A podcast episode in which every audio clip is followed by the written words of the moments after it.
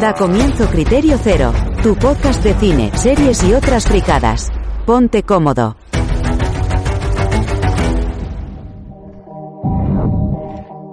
Hola Criteriers, hoy no os voy a dar la chapa con ninguna de estas reflexiones que suelo hacer antes de los programas.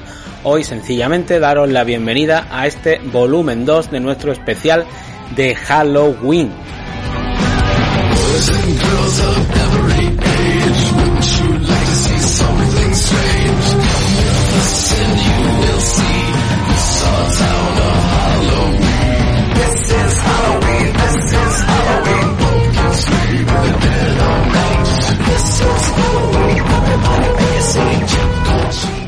Tenéis por delante un buen puñado de horas de recomendaciones, sobre todo de cine, para Halloween o para cuando os dé la gana, tanto nuestra como de otros compañeros de podcasting. Nada, así que comenzamos. Yo soy Salva Vargas, esto es Criterio Cero y arrancamos ya, ya, ya, ya, ya, ya, ya.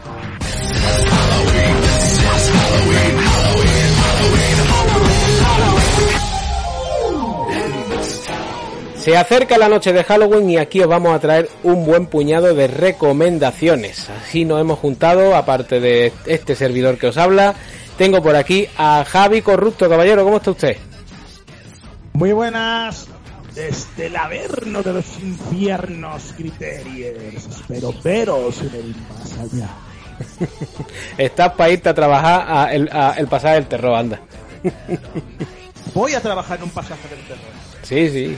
Yo sé que tú tienes tu venita de actor por ahí y que alguna cosilla haces, alguna cosita haces, sí, sí. Y nos acompaña también Ale Vallecano de Oro. ¿Cómo está usted? Muy buenas, ¿qué tal? Aquí, viviendo en mi propio infierno. Yo yo iba a hacerte ya la gracia, ¿no? De que tú vives en tu en tu propio mundo de terror y tal, pero ya veo que te has adelantado tú, así que nada. Mira, la puedes hacer un millón de veces que no pasará y te llevaría la razón porque es verdad. Aquí es Halloween siempre. Siempre que sales de casa siempre es, es Halloween. Bueno chicos, yo como ya dije creo el año pasado en nuestro volumen uno de este especial de Halloween, y lo repito ahora creo, Eh, en teoría son recomendaciones para la noche de Halloween, pero bueno, ver cines de terror no debería estar sometido a un único día, así que supongo que un programa que se puede escuchar además cualquier día del año, siempre que tengas ganas de ver alguna peli de terror. Como siempre nos hemos puesto nuestras pequeñas normas, que son tratar de traer películas que no son muy conocidas para el gran público. El que es fan del género, pues entiendo que estas se las va a conocer, pues casi seguro, porque son, aparte hay algunos clásicos que otros y, y pelis que fueron muy populares en su momento por una razón o por otra, pero el gran público que no sale de El Exorcista, eh, La Profecía, etcétera, etcétera, etcétera, y estas que te meten por los ojos como grandes estrenos, pues es posible que alguna de estas no las conozca, así que esa es nuestra apuesta. Y luego hemos intentado que estén en plataformas para que lo tengáis más fácil, pero aún así hay alguna cosilla que va a costar encontrarla, pero bueno. Y aparte, como siempre, de nuestras de nuestras proposiciones que os vamos a hacer aquí, en la pausita tendréis audios de otros compañeros de podcasting, ¿vale? Que nos van a hacer también recomendaciones. En estos momentos no sé ni cuáles son ni cuántas son. Estoy esperando a que a que me las manden, y es posible que no sean solo películas, sino también se cuela algún videojuego, alguna cosilla así. Lo mismo luego me, me, me callo la boca yo mismo y todo han sido pelis, así que ya lo veréis en la pausita. Pero bueno chavales, vamos a empezar, que cada uno tra- traemos dos pelis y por supuesto también sin spoiler, ¿vale? La idea es recomendároslas para que las veáis, no destripároslas, así que ¿quién quiere abrir fuego? Javi, Ale, ¿quién, cuál, cuál de los dos os, os animáis con vuestra primera peli? Claro, mira, yo voy a recomendar, le, bueno, no muy conocida, esto se hizo en dos mil nueve, que es La herencia de Valdemar, de Jesús Luis Alemán. Uh-huh. Es una película que sé que trata este, del año dos mil ocho dos mil diez, la, hablo de la película, ¿eh? No cuando se hizo. Donde una, eh, una agencia de tasadores le, le encargan tasar una casa. ¿Qué es lo que pasa? Al cabo de un tiempo el presidente de la el, presi, el presidente de la empresa dice: oye, me tenéis que dar la tasación el lunes. Ellos miran qué es lo que pasa con esta tasación y ve qué es lo que es de, de, de, de una persona, de un compañero de ellos, el cual no tiene ningún tipo de, de noticia. ¿Qué es lo que pasa? Pues recurren pero a, a la a, la, a Luisa Lorente, que ella es experta en tasaciones de inmuebles antiguos. La llaman y tal y le ofrecen tasar la casa en un fin de semana. Ella le, le fije una, unas, eh, unas condiciones y ellos aceptan. O sea, eh, ella se va, no, no es spoiler, ¿eh? Es el principio de la película. Ella se va a, a, la, a, la, a la zona, que en teoría es por la, está por la parte de Cantabria, aunque después más adelante ya veremos que es Madrid. Y empieza a tasar las cosas y claro, hay mucho que hacer porque la casa es súper antigua, hay muchos objetos de valor, incluso ella dice, mmm, me gustaría llevarte a mi casa para restaurarte yo misma. Mm, es una de las cosas que, que, que la apasiona a ella, entonces suceden unas cosas paranormales que, que más adelante en las películas explican por qué, porque esta película va cambiando de época, va desde... desde dos mil nueve a mil, eh, mil ochocientos ochenta, mil ochocientos noventa, y no es el turno más caro del mundo, y te explica la, lo que quiénes son los Valdemar. Los Valdemar eran unos eran eh, unos ciudadanos de aquí de la, de la villa, donde se dedicaban a hacer timar a la gente, o algunos creen que es timar y otros no, que hacían sesiones de de contactos con el más allá, con fotografías, con trucos. Ellos hacían dinero y el dinero ellos lo destinaron para lo destinan para los actos de beneficencia, de, sobre todo de los niños. Pasa unas circunstancias que más adelante se, se conoce, y todo esto conlleva a lo que pasó en el, en el presente. Y hasta aquí puedo leer. Como se dice, es una, eso sí, es una adaptación de H P Lovecraft. Bueno, muy libre. Y, bueno, muy libre. Sí, aquí es un, es, es un batiburrillo. Está mezclando exacto, muchas exacto. cosas. Pero si eres amante de Lovecraft, mmm, vas a entender gran parte de la mayoría. Si no eres amante de Lovecraft, ¿a qué esperas para leerte alguna de sus adaptaciones? Pero la verdad, no está mal la película. No es una película que digamos para ir a cohete. A mí me gustó. Hay gente que no le gusta. que no le gustó y las críticas fueron un poquito duras. Que lo, para mí, por ejemplo, no está no está bien llevada en el aspecto de que el, el hecho de que te va cambiando de, de pasado, presente y tal, muchas veces te olvidas de, de la parte más importante de la película y te olvidas bastante. Es ¿Eh? la primera. Uh-huh. Son dos. Ok, Alex, ¿tiene usted algo que decir sobre la herencia Valdemar? Yo tenía una pregunta. A ver, a mí es que me gusta mucho, me gusta muchísimo Lovecraft, ¿no? Y hace bastante tiempo me vi otra adaptación también de cine español aquí, que adapta obras de, de, de Lovecraft, ¿no? La de Dagon, mm. La secta del mar. Pues eh, te da un Paco Raval. Sí, correcto. Y esta otra actriz que salía también en treinta monedas, en treinta monedas, Macarena Gómez creo que se llama.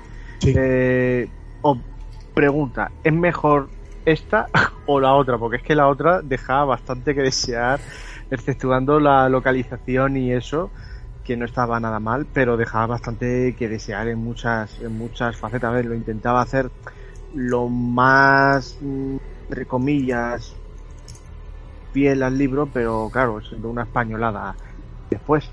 Y mi pregunta es si es mejor esta de la herencia de Valdemar, contiene más esencia de Lovecraft que la de, que la de Dagon, la secta del mar. Si nos basamos en lo que es la, los libros, aunque esté mal rodada, Dagon tiene mucho, se centra más en una cosa, en lo que son los profundos.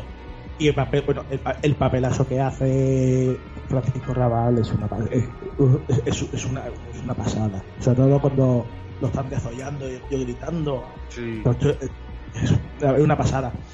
Es más fiel. El, la herencia de Valdemar te coge más burrillo, te dice vámonos a Arkham, vámonos, claro, Arkham, y te meten, te meten ismo, te meten, te meten cosas que, que son como un cajón, ahí te meten todo del Oscar. Venga, va. Vamos, los que, los que sabemos del Oscar sí que los vamos a conocer, pero la gente que no, le va a pasar exactamente igual. Ale, para que te hagas una idea, en esta de la herencia de Valdemar y su secuela, que es la que va a traer luego también este buen hombre, ya lo adelanto, ¿vale? Aunque la, la, la vamos a comentar luego. Aquí vas a ver desde Abraham Stoker a Aleister Crowley, el propio Lovecraft, ¿vale? Todo ello representado con actores españoles haciéndose pasar por todos estos personajes hi, hi, históricos. Eh... Ya sabréis, ya sabéis quién es Lovecraft. Y después diré qué actor es Lovecraft. En fin. Eh... Si tú, si tu pregunta es cuál es mejor, Dagón o, o esta, ninguna de las dos. Voy a ser muy... Yo no le quiero chafar aquí la peli al bueno de Javi. La peli es malota. Ahora, le tengo que reconocer que está bien... A ver, está bien hecha, pero muy mal actuada y, y muy mal contada. Pero en lo que es tema de ambientación y eh, incluso en los efectos, cuando te quieren mostrar criaturas... Joder, está muy muy bien hecha. El problema es que, tío, tienes aquí a Rodolfo Sancho, tienes a Oscar Jaenada, se te cuela aquí Silvia Abascal, Norma Ruiz, que es esta rubita que salía en la serie de Yo si Vea, que aparte de estar buena no sirve para nada más, esta mujer. Y claro, te meten a toda esta peña aquí con gente que es verdad que son buenos actores, porque Eusebio Poncela es un tío que cuando tiene que actuar bien, actúa bien. Aquí está súper pasado de rosca. Mira, pa, para que te hagas una idea, ¿eh? Por aquí sale eh, Jimmy Barnatán, que no sé si te acordarás de este tío que hacía de chavalito en todas estas series tipo Los Serranos y todo eso. Pues aquí hace como de un periodista que pone en jaque a esta familia, les hace una especie de... ¿cómo te digo? Les quiere de chantaje a cambio de no sacar a la luz sus trapos sucios, y no te lo crees en ningún momento porque lo ves con esas pintas que me lleva, te lo visten de época y dices tú, tío, es que el, el casting es una cosa nefasta. Y la historia, el problema que tiene es que la primera peli, que creo que, creo que es la que te tiene que enganchar, mmm, no realiza los saltos temporales, por no meterme en, en, en, en spoiler, suficiente. Se centra demasiado en una parte de, de la historia, en una época, y entonces pierde mucho tiempo ahí, y lo que está pasando en el presente como que se queda olvidado hasta la segunda peli. Correcto, exacto. Ese es el gran problema que yo dije, que está muy mal contada, bien dirigida, cuidado, bien dirigida, porque la verdad es que me gustó cómo está bien la dirección. Lo único que no está bien contado. Es que estoy viendo. Te olvida, te olvida, te olvida. Es que estoy viendo, tío, y si el presupuesto que yo tengo aquí delante es correcto, se gastaron trece millones de euros en esto, tío. ¿En serio? Eh, hombre, invertidos están, porque se ven en la, en la, en la peli, ojo. A ver, a veces el vestuario te da la sensación de que han reciclado del Secreto de Puente Viejo o cosas de estas, ¿vale? Bueno, pero bueno, eh, el pego de que están en la época que están, que la casa es la que es y las criaturas que te tienen que mostrar, se ve a Cthulhu aquí, eh, cuidado, eh. Y el culo de Cthulhu. Y el culo de Cthulhu también, sí, sí. Está bastante bien hecho para lo que suele ser una producción española con este tipo de, de actores, ¿vale? Que no, no es una cosa así muy loca. Pero, claro... Pero, el pro- No llegaron a recordar ni un millón. Sí, sí, sí, sí, claro. Aquí alguien se, se, se, se comió nuestro dinero. Se comió nuestro dinero, tío. No sé si te hemos convencido, Ale. Sí. No, no, ya. La terminaré viendo porque ya has dicho que está, que sale Zulu y todo esto. Pues, pues la terminaré, la Bien. terminaré viendo. Yo es que, claro, vi la de. La de Dagon, la secta del mar, y dije, hostias, eh, no me da. La de Dagon, la de Dagon es más, es más cutroncilla que esta. Eh, porque aquella, si no me equivoco, era de la esta productora catalana que, que se metió a hacer las de, las secuelas de Reanimator, ¿no? Y todo esto, ¿no era aquella? Y que hizo la de Fausto también. Sé de la localidad la... estaba rodada en, ahí en la, la, la, la, la... en Galicia, ¿no? Estaba, ¿no? En Galicia, en Galicia. Sí. En Galicia. Y a ver, la ambientación de puta madre, pero lo que es la película en sí, o sea, el protagonista con esa camiseta todo to cani que me lleva del principio de los dos mil, pues hombre, a ver, le, le resta cierta mira a... cierta seriedad. Aquí cuando te presentan al personaje de Oscar Jaenada, ¿vale? Que va con las mismas pintas de cuando hizo la de Camarón, porque es de la época, y te dicen que es Nicolás Tramel. Es que te tienes que reír. Harry Potter. Eh, ah, estaba yo pensando en eso, ¿sabes? También eh, eh, Nicolás Flamel. Bueno, pero es Nicolás Tramel, que, que te tienes que reír, ¿vale? Dices tú, tío, ¿en serio? hay un actor por ahí aquí que ha, que tiene mucho porte y presencia y, y mucha voz, como es Paco Maestre, que hace de Aleister Crowley, que es verdad que el tío impone, pero claro, dices tú, es que Aleister Crowley, tío...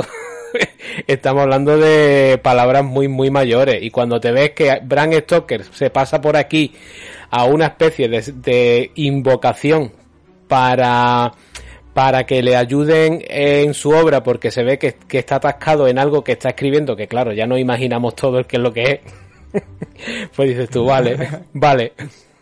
O, o, os habéis querido fumar aquí una cosa pseudohistórica en plan fantástico y os ha quedado regulín. A ver, yo, yo me vi las dos de un tirón, aburrirme no me aburrí, me eché una buena risa, y si os queréis pasar por una noche así divertida, riendo de alguna de, de, de los invent que se saca esta peli, oye, pues bien. Ahora si queréis hablamos de la segunda parte, pero bueno. Sí. Ojo que Aleister Crowley y el, y el actor son, se parecen un huevo. Sí, sí, no, no, sí, el tío tiene presencia y, y, y la voz que tenía el bueno de Paco Maestre, joder, es que impone un huevo, ¿eh? Creo, creo que lo hemos hablado tú y yo antes. Lo hemos hablado tú y yo antes, que, que, era, que era actor de doblaje aparte, ¿no? Sí, y algo, algo escuché yo que doblaba algunas cositas, sí. Y además, este hombre ha hecho mucho teatro y a poco tiempo de... de la segunda parte, la sombra prohibida, estrenarse, que falleció. Uh-huh. Bueno, pero esa la vamos a dejar para, el, para, la, para la segunda ronda. Si no tienes nada más que aportar, eh, Javi, eh, aparte de cagarte en mis muelas por joderte un poco la recomendación, hombre... Mmm... No, cada uno es libre, cada uno es libre. ¿eh? A ver, que, que es, es una curiosidad, la, la verdad, porque es cierto que de Lovecraft como tal, que adapte directamente cosas de Lovecraft, es que no hay apenas nada. Hay cosas que se basaron en y luego han hecho sus propias historias, pero que te salga Cthulhu aquí, en, o Chulu, llamadlo como queráis, yo aquí cada uno, como es un nombre que no sé, que, que nuestras cuerdas vocales no están preparados para, para resonar, pues lo podemos llamar como... como queramos, pero no hay películas de, de los mitos de Lovecraft como tal, y esta, bueno, pues se atrevió a, con su con sus medios y con sus cosas, y está, está curiosa. Yo creo que es una cosita que al menos hay que ver en, una vez en la vida, si, si te gusta lo de Lovecraft, luego pues te partirá el culo o lo disfrutarás. Pues ahora, ahora que dices, bueno, hay una película que no está nada mal y que también es de, bueno, está basado en, en... Eh, de nuestro amigo Lovecraft, El color que vino del cielo. Bueno, en la película está protagonizada por Nicolás Cage. Sí, la de Nicolás Cage, sí, sí.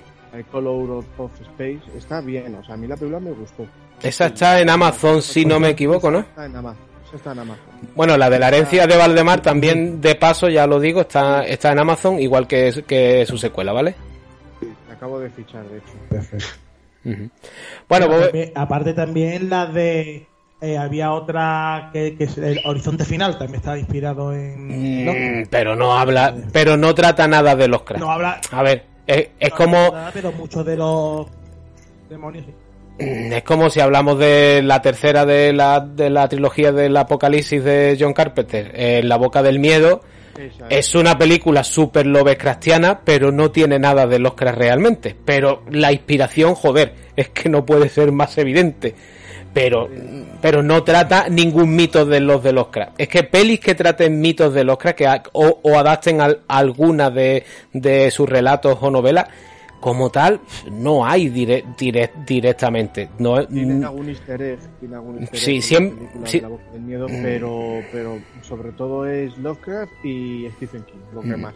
Sí, pero tú notas que el pueblo un poco, pues joder, ah, es que sí. Es que te recuerda a todos estos cultos que seguían aquello, eh, las criaturas, joder, es que no puede el ser libro, un, el, el libro que le da, que claro. Es una especie como Necronomicon, ¿no? Eh, claro, es que no puede ser más Lovecraftiana sin ser lo, lo, eh, Lovecraftiana. Yo creo que todos los, los, los que nos gusta esto siempre nos hemos quedado con las ganas de que Guillermo del Toro hiciera la de las montañas de, de la locura.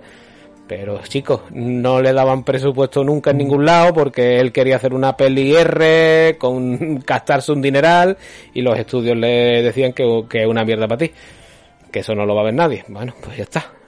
En fin, bueno, ellos mismos Bueno, pues ya que hablamos de películas que los estudios no aprobarían con gran presupuesto, creo que Ale nos va a hablar de alguna que otra.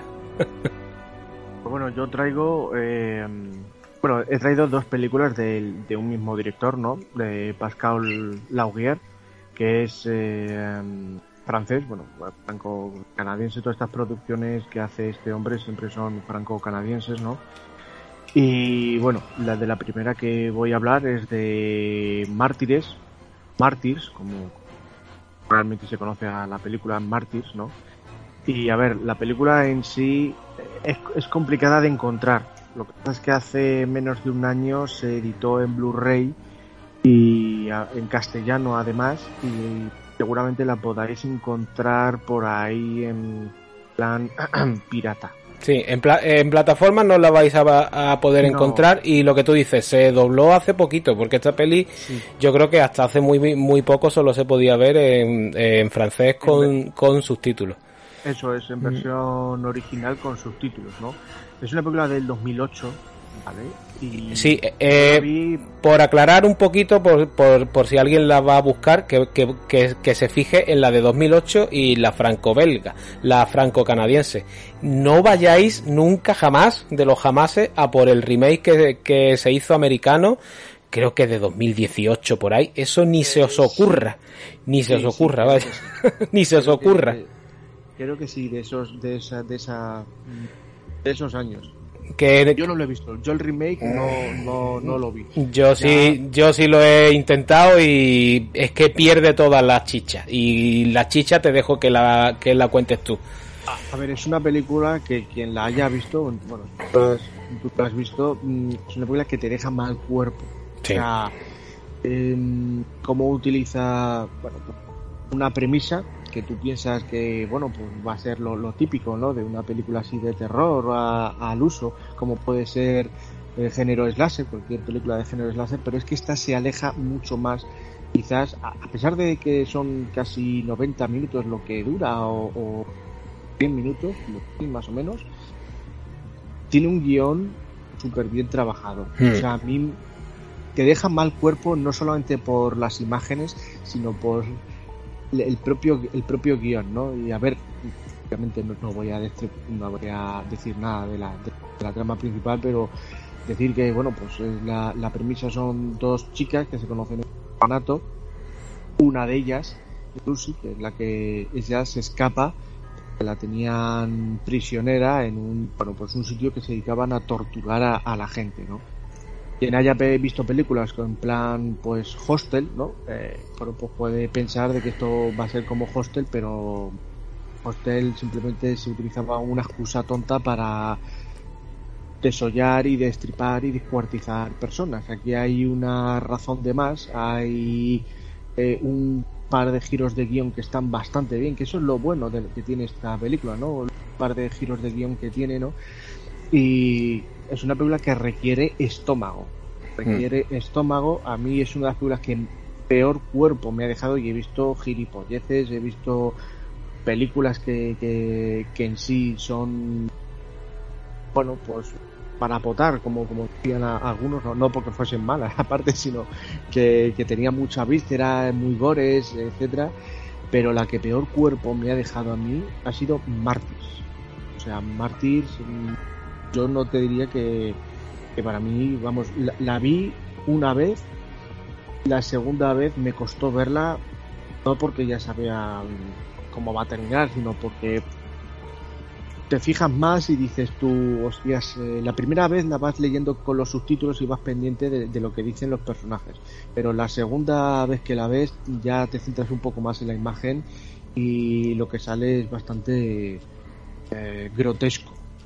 grotesco, no es grotesco como esas películas que se llaman grotesque, que son cine japonés de gore, pero no se queda atrás, no se queda atrás, porque te mantiene totalmente en vilo de principio a fin, un par de giros de guión muy buenos y no sé, a, a mí me gustó, además que las dos actrices que salen son bastante, bastante guapas, ¿eh? Guapas y, y valientes para embarcarse en esto, porque pues sí, pues porque eh, a ver, voy yo, si quiere, un poco, no a rebatirte, porque yo sí apoyo esta propuesta. Ahora, eh, lo digo ya, hay que tener muchas tragaderas eh, con cierto cine extremo. De, de, de hecho, esta está encuadrada en lo que se llamó el extremismo francés, que lo que abrió la veda un poco Alexandre Aja con la de Alta Tensión, y le siguió aquí pa- Pascal Laugier como su alumno más aventajado, porque este ya es que, si la de Alta Tensión, que yo creo que es un poco más accesible, os parece bestia, esta es bruta exageradamente, pero no llega al nivel, por ejemplo, de A Serbian Film, que es el, el, el extremismo y el gore por el gore sin más, pero es claro. que en, en esta película es que todo lo que, toda esa potencia visual, ese ese esa tortura a la que somete al espectador y a los personajes, tiene su porqué con la con la historia, y es lo y es lo que la hace tan tan buena. Claro, que efectivamente eso es. No te hace sufrir solamente por mostrarte cómo degollan a eh, eh, cómo están desollando a alguien, cómo lo torturan, sino es que tiene un porqué con la historia, que la historia me parece cojonuda. Y de hecho, el remake justamente lo que hace es rebajar un poco el nivel de, de extremismo, y pierde toda la fuerza, porque cuenta prácticamente lo mismo, eh, se inventa algunas cosillas y cambia otras, pero prácticamente te viene a contar la misma solución de, de película, pero claro, pierde potencia porque no sufres lo que sufren los personajes de, de esta peli. No la veáis comiendo, jamás, de los jamases, porque es que lo vais a echar todo. Esto es, y gente que tenga el estómago así flojo y que le dé asco todo, es una película muy, muy, muy extrema, pero cuando entras en ella y llegas hasta el final dices, joder, qué peliculón acabo de ver.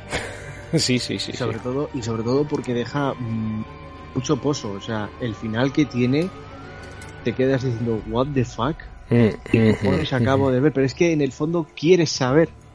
Quieres saber, y eso está bien, ¿no? Dices, a ver, no esperas una segunda parte porque no... No, no. Tendría, ya sería, pues yo qué sé, pero pero a mí me gustó, me gustó, me gustó muchísimo, y durante mucho tiempo, joder, le, le seguí dando vueltas al, al tema de la película, ¿no? Mm. Yo, claro, el, el día que la vi, a mí me la recomendaron, me, de hecho, pues...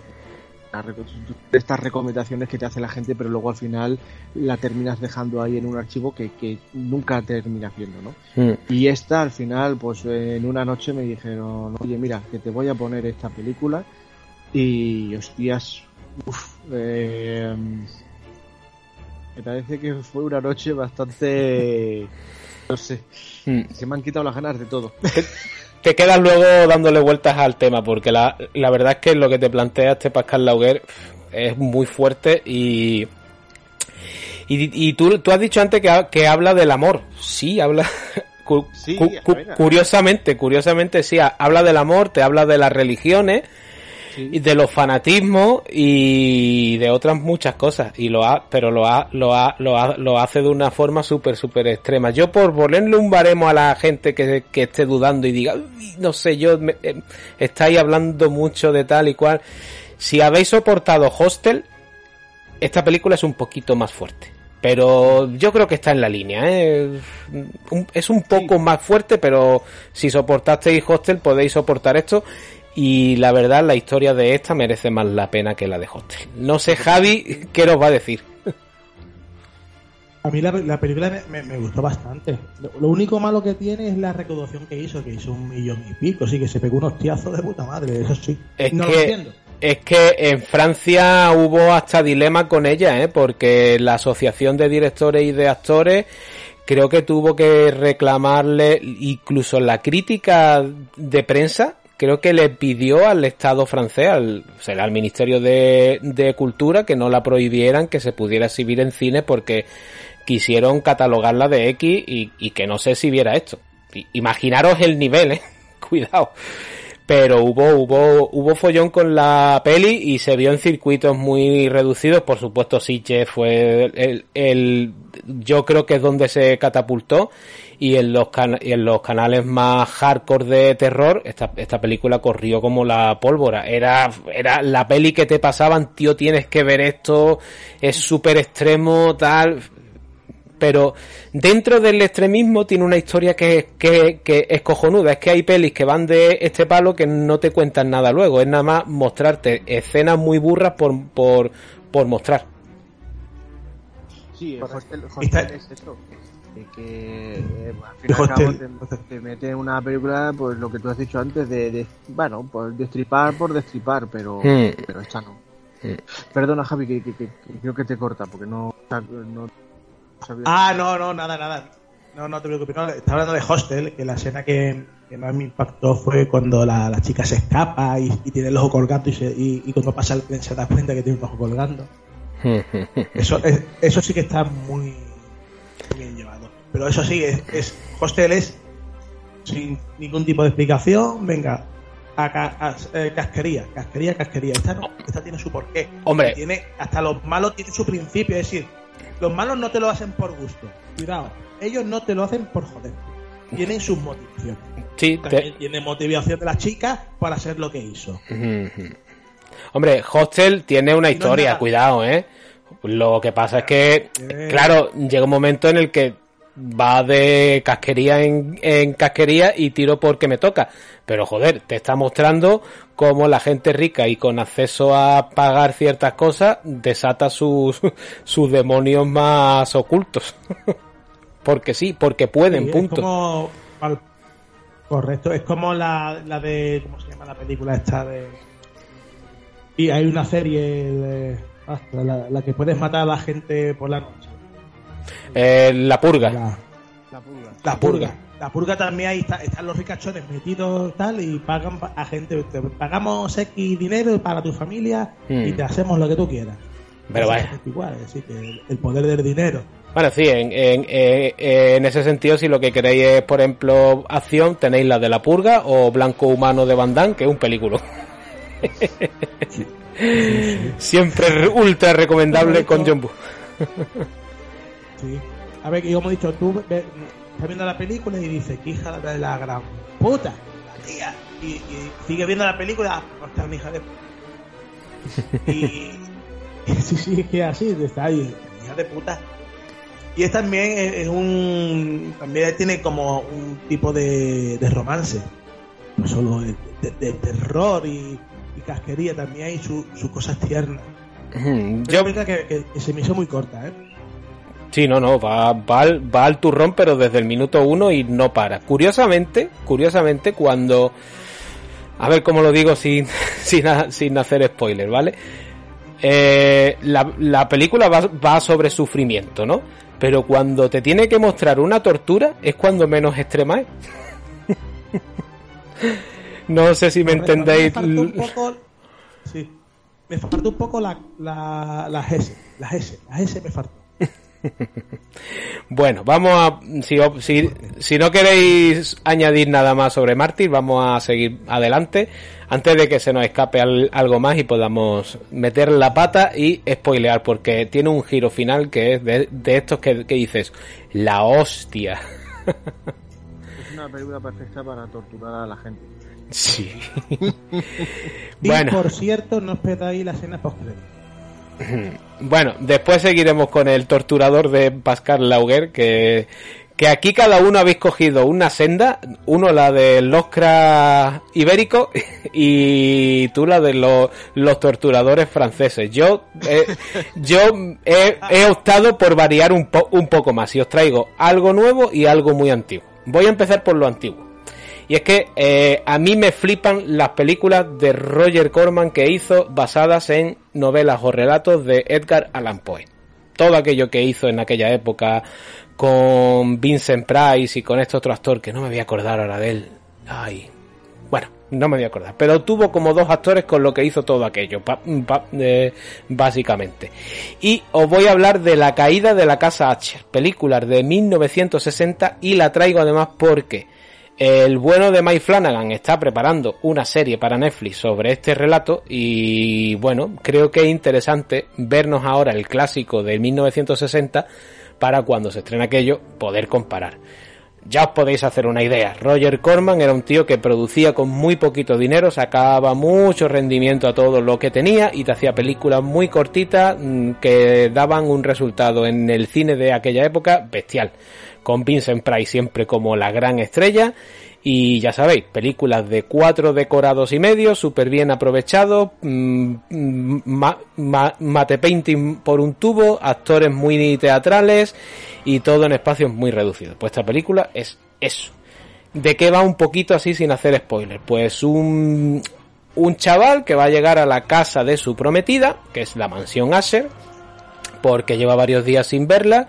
Y bueno, pues quiere hablar con ella y tal, y se va a encontrar con la negativa del hermano a dejar verla. Le dice primero que está mala, luego que no la puede ver, luego que te vayas de aquí, por favor, casi suplicándoselo, como si allí hubiera algo raro que tienen que ocultarle. Nada, el chaval se va a quedar allí y va a ir descubriendo un poco que la familia Usher, de la cual ya solo quedan hermano y hermana después de una larga tradición de esta familia, oculta una especie de maldición, ¿vale? Y están como malditos y condenados a morir jóvenes. Y a partir de aquí empieza todo el desarrollo de él, él intentar salvar a la novia, el hermano intentar quitarse a este tío de encima y el de ahí hasta el final. No os cuento más. ¿Qué os tengo que, que advertir? Pues que es una película de mil novecientos sesenta, que un público moderno a lo mejor se le va a hacer muy cuesta arriba, que tiene todos los tropos de aquella época y sobre todo del cine de Roger Corman, que era un cine muy barato, pero muy bien rodado. Y, y, y, y sobre todo con un tipo como Vincent Price, que cuando está en pantalla es que se lo come todo. No sé si vosotros la habéis visto y qué me tenéis que contar. Yo ja. la vi hace ya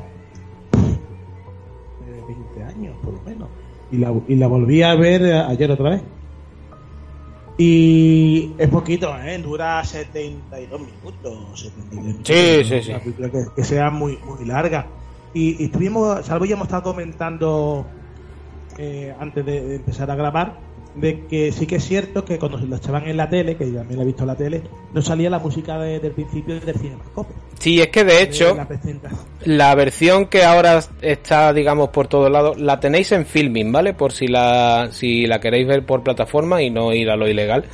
Pero la versión que ahora se está por aquí eh, tiene un inicio que es pantalla negra, el cartel con la, con el título de la de la peli y, y, y debajo pone La caída Usher Obertura y son cuatro o cinco minutos de música. No os extrañéis, ¿vale? Cuando acaba ya la película empieza con con lo que es la, el clásico de mil novecientos sesenta, pero tiene esta pequeña introducción que es como una musicona ahí que te ponen, que la verdad la podéis pasar porque es bastante pre, prescindible. Y la y la peli es que es muy cortita. Quítale esa obertura, quítale títulos de créditos finales y se te queda en setenta a setenta y cinco minutos. Se pasa a volar. Uh-huh. Y menos. No, sí, por ahí andará. Por ahí andará. Una horita, sesenta minutos. Uh-huh. Yo lo que no me explico es la... Coño, joder, espérate, un músico, un, un Paco de Lucía ahí. Sí, a mí me hace gracia que Vincent Price tocando el laúd le diga el, el aquí el, el, el cuñado, qué, qué bonita canción, qué bien toca usted. Digo, no le hagas la... Cuño de Rocky. ¿Tú te imaginas al cuño de Rocky en la casa Usher? Lo mata. Dice, para ir a explicar cualquier cosa. Mira, a mí me, me ha pasado una cosa con esta peli cuando la he vuelto a ver para el, para el programa, porque yo fui fijo y dije, quiero hacer esta, pero llevaba siglos sin verla, ¿vale? Y me ha pasado que yo soy muy fan del programa este, el de Me Resbala, el de Arturo Valls, el del, el del escenario inclinado, que van los cómicos allí, no sé si lo habéis visto, pero hay una prueba que es de doblaje y, y casi siempre suelen estar por allí Flo y ay, ¿cómo se llama este hombre? El, el que imita a tanta gente, tío.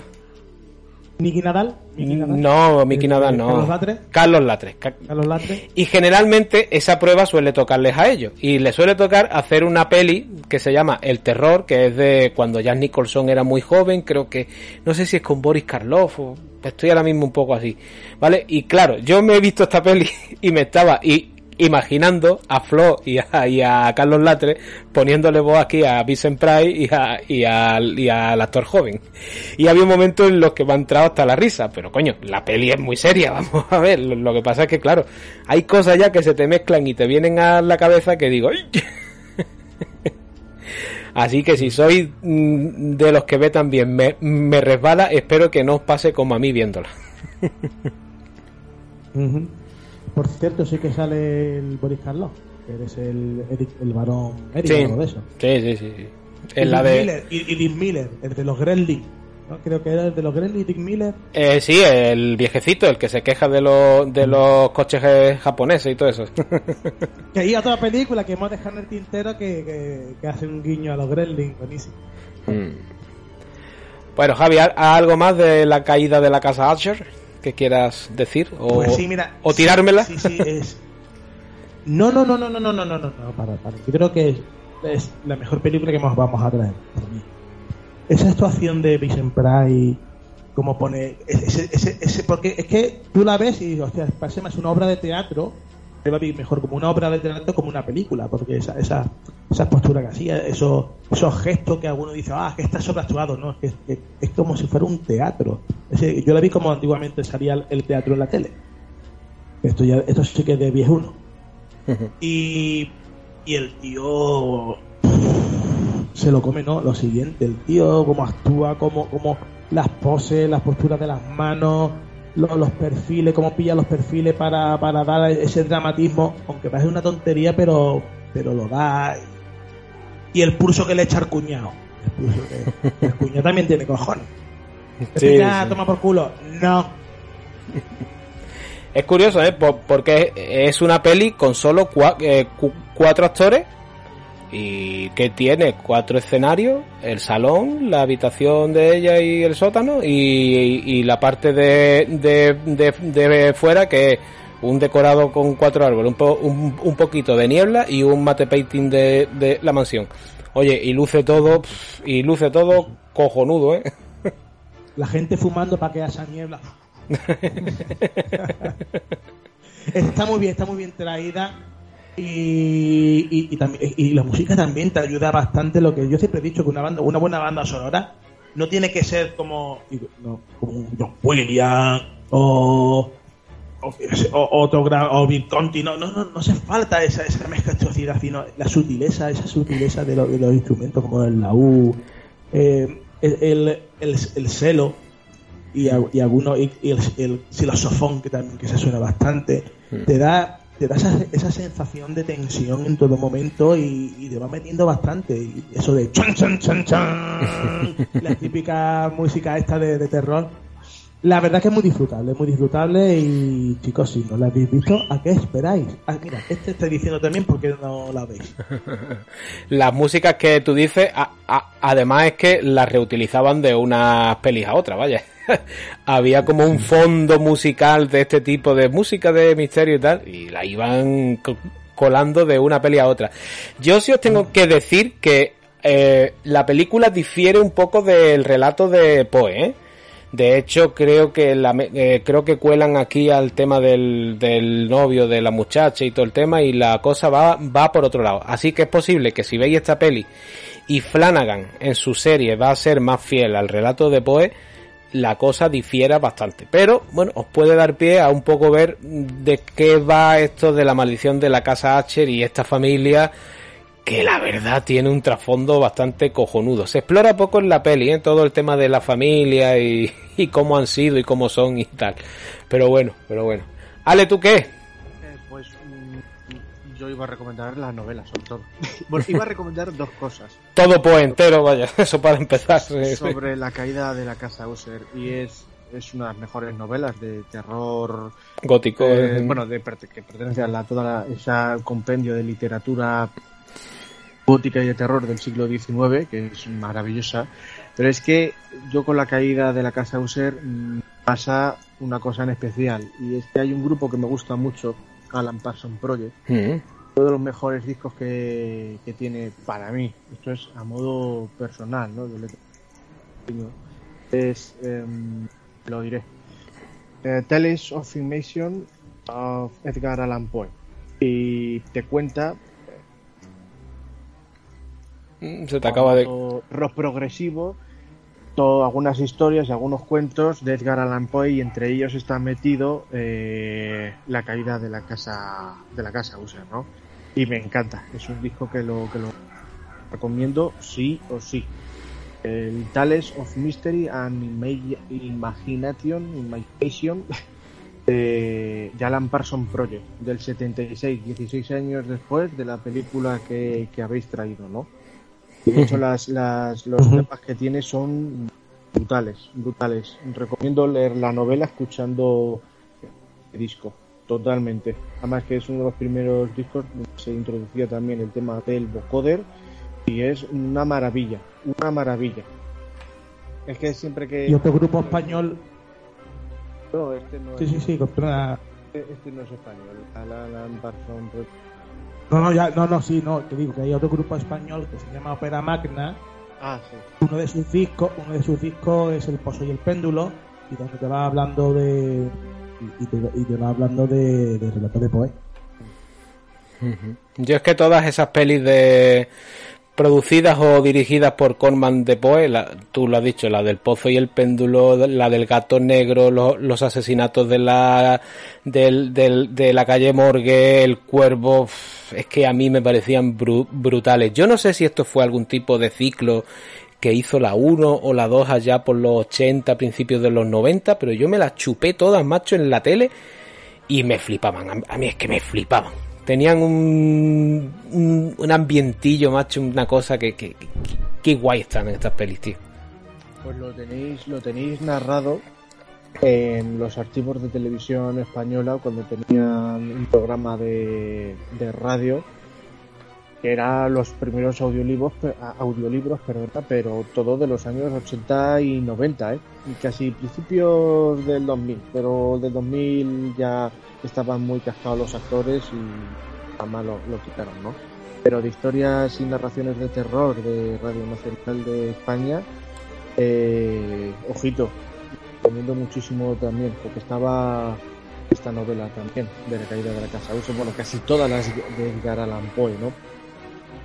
Mira, he, he dicho antes que, que, que iba saltando de un actor a otro entre Vincent Price y el otro es Ray, Ray Milland, que era su otro actor fetiche para este tipo de películas, que hizo la de La obsesión, hizo la del hombre de los ojos con rayos X, no sé, hizo un porrón de películas por, es, por esta época también con, con esto, con Roger Corman, y entre los dos se las repartían un poquito, iba alternando, no sé si un año le daba una peli a uno, un año le daba al otro, o en el mismo año, como hacía dos, para no repetirse, rodaba una con Price y la otra con, con Milland.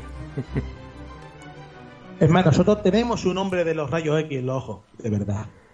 ¿Oh? Se llama Joaquín Argamasilla. Ese tuvo un rifirrafe con, con Houdini. Qué malo eres, qué malo eres. Bueno, entonces, ¿la recomendáis sí o no? ¿O, o os parece una recomendación interesante o no? Sí, sí, sí, sí. Bueno, bueno.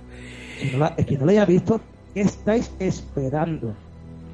Sí, sí, pero... ¿Qué estáis esperando? Como la, como la de, como la de Scary Movie. ¿A qué se estás esperando? ¿A qué estás esperando? Pero aquí no te atropelló ningún coche. Lo único que vayáis con la, con la mentalidad de lo que es un, un, un, una peli del, del sesenta y de Roger Corman, que eran películas pues hechas con un presupuesto muy bajito y que siempre daban un resultado... Este hombre sabía invertir bien, la verdad, y aprovechaba los dineros a tope. De hecho, su alumno más aventajado fue Jim Cameron.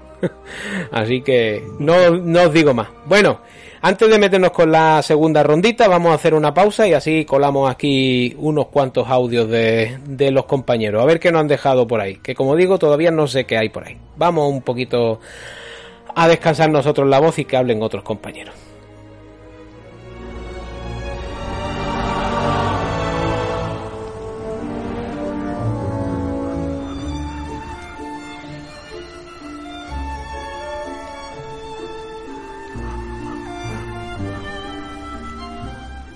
Como dije al principio del programa, ahora se van a pasar unos cuantos compañeros de otros podcasts para hacernos sus recomendaciones. No todos traen películas, ¿eh? Algunos se ha, se ha dejado caer con videojuegos o incluso cómics. Y para empezar lo vamos a hacer con el amigo Javi López del podcast El Hipercubo. Vamos a escucharlo. Muy buenas amigos de Criterio Cero, soy Javi López del Hipercubo y para esta época de Halloween voy a recomendar un par de títulos que bueno, creo que son bastante, entre comillas, desconocidos. Uno es una película que se llama Host, eh, no la confundamos con la versión asiática, es una película de dos mil veinte de terror misterio dirigida por Rob Savage y su sinopsis es: un grupo de amigos hace una sesión de espiritismo por Zoom durante la cuarentena. La sesión les lleva a vivir experiencias aterradoras cuando un espíritu aterrador invade sus casas. La verdad que es una película que a mí me sorprendió porque no me esperaba mucho de ella y me pareció bastante lograda. Además es cortita, dura aproximadamente una hora y la tenéis en Prime Video. No hay excusa. Y el segundo título es un videojuego que se llama Insomnis, un videojuego creado por una desarrolladora indie a través del programa PlayStation Talents, estudio español llamado Path Games, formado únicamente por dos personas, Gonzalo y Virginia, que se han currado este pedazo de juego que os recomiendo probar. Es una aventura de horror y misterio que os podéis pasar perfectamente en una tarde lluviosa otoñal de octubre. Si catáis alguno de estos títulos, ya me diréis qué tal. Un abrazo, chicos. Y ahora se pasa por aquí el Maldini del podcasting, el Pedrito Martín de los podcasts, el señor Soulman del podcast Multiverso, que nos trae una recomendación bastante curiosa y diferente a lo que hemos traído prácticamente todos. Vamos a escucharlo. Saludos, cri... Eh, criterianos. Criterienses, critters, cerúmenes, eh, bueno, eh, saludos equipo y oyentes de Criterio Cero. Soy Solman de Multiverso y quería haceros una recomendación para este Halloween. Supongo que, que os habrán hecho muy buenas recomendaciones de películas, quizá de series. Supongo que incluso para leer un poco, algo de Stephen King, alguna cosa de esas típicas. Eh, yo os voy a traer un cómic, porque sí, me gusta leer cómic y me gusta que la gente lea cómics. Así que eh, no voy a ir tampoco por lo típico, porque hay mucho cómic de terror y incluso pues de gore o de lo que sea. Cada uno puede leer un poco lo que sea. Eh, os voy a traer una recomendación que sí que es verdad que se vende dentro del horror o del terror, pero tiene más de fantasía que, que de terror. Pero bueno, allá voy. Es el título Harrow County. Eh, un título que originalmente salió publicado por la estadounidense Dark Horse entre el dos mil dieciséis y el dos mil dieciocho. Y que aquí en España salió en diferentes tomos eh, por Norma Editorial entre el dos mil dieciséis y el dos mil diecinueve.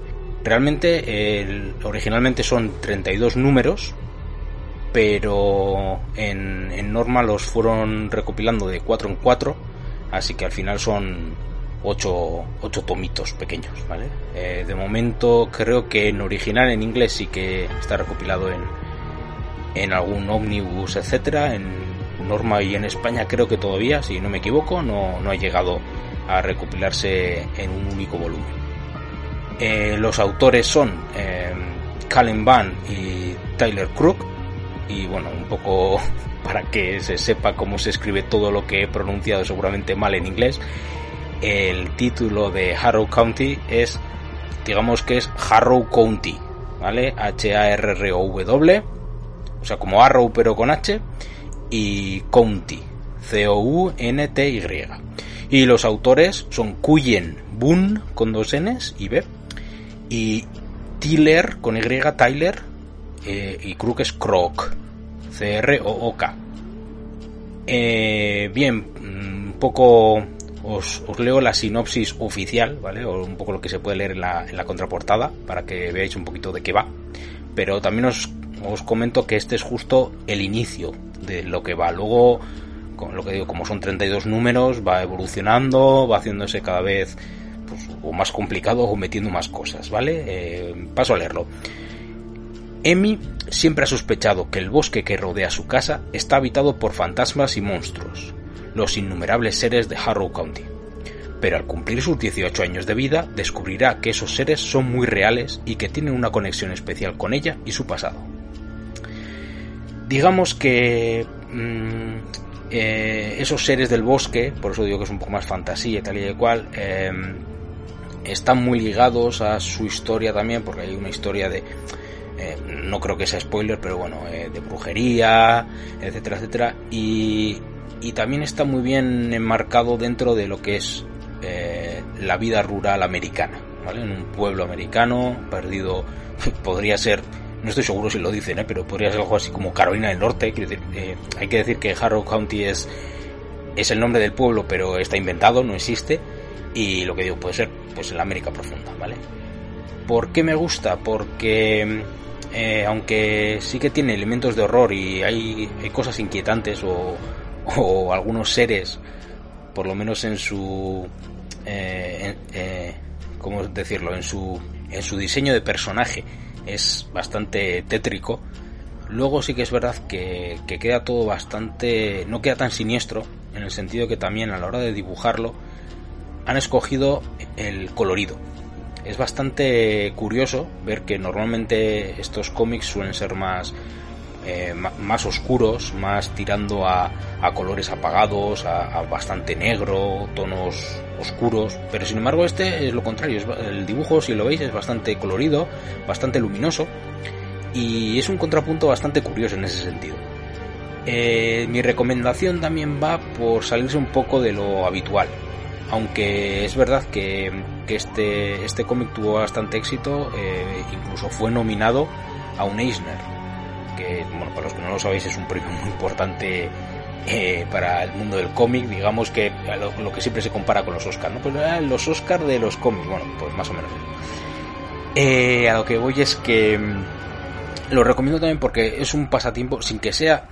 También es verdad que no considero que sea tampoco una obra maestra ni nada, tiene sus, sus cosas, digamos, que tampoco es perfecto y se le pueden sacar defectos o, o cosas, también sobre gustos cada uno que, que, que vea a ver, pero lo recomiendo porque es algo fuera de lo común, tiene toques que me parecen un poco interesantes en ese sentido. Y para pasar una tarde de Halloween, la verdad es que bastante entretenido, por lo menos darle un tiento al primer tomo, que es donde se ve un poco ya de qué va el, el tema y por dónde van a ir los tiros. Eh, sí que es verdad que también, por, por abusar de del oyente, le diría que siguiese adelante, aparte del primer tomo, si no le ha acabado de convencer del todo, porque luego sí que es verdad que desarrolla un poquito y a, a mi parecer... Al ser treinta y dos números, si te quedan son los cuatro primeros, que sería el primer tomo, eh, te queda un poco cojo. Y es, es mejor seguir un poquito más. Ahora bien, claro, si lees el primero y ya ni siquiera te gusta, pues no, no sigas, obviamente. Pero bueno, eh, espero que, que os guste esta recomendación. Y nada, vuelvo a repetirlo. Harrow County, de Cullen Bunn y Tyler Crook, en Norma Editorial. Un saludo... Muchas gracias, amigo Soulman. A ver cuándo te dejas caer por aquí algún día. A ver, a ver si no me rechazan más invitaciones. Hombre, broma, broma. Y ahora viene el señor Carlos Cubo, de Tiempos de Videoclub, que nos trae también otra recomendación bastante curiosa. No dejéis de escuchar lo demás. Seguro que ya lo hacéis porque esta gente han entrado con mucha fuerza. Otro abrazo también, por cierto, para su compañero Ismael Rubio, que no ha podido estar en esta recomendación. Vamos a escucharlo. Os habla Carlos Cubo desde el podcast Tiempos de Videoclub. Muy buenas a los amigos de Criterio Cero. Y como esto es un audio breve, voy a ir directo al grano. La película que he elegido para la ocasión, para este especial de Halloween, es Take Shelter. Y, y bueno, esta película tuvo cierto reconocimiento en su momento, pero sí que es cierto que no, no es una película que haya trascendido a nivel... muy popular, pero la quería quería aprovechar para recomendarla. No es terror en el sentido estricto. Es que hay películas que, aunque no jueguen directamente con el terror, tienen mucho que ver con él. y es que el terror no contempla únicamente la posibilidad de amenazas monstruosas, paranormales, criminales, sino que muchas veces trata de, del horror más temible, que es el de nuestra propia mente.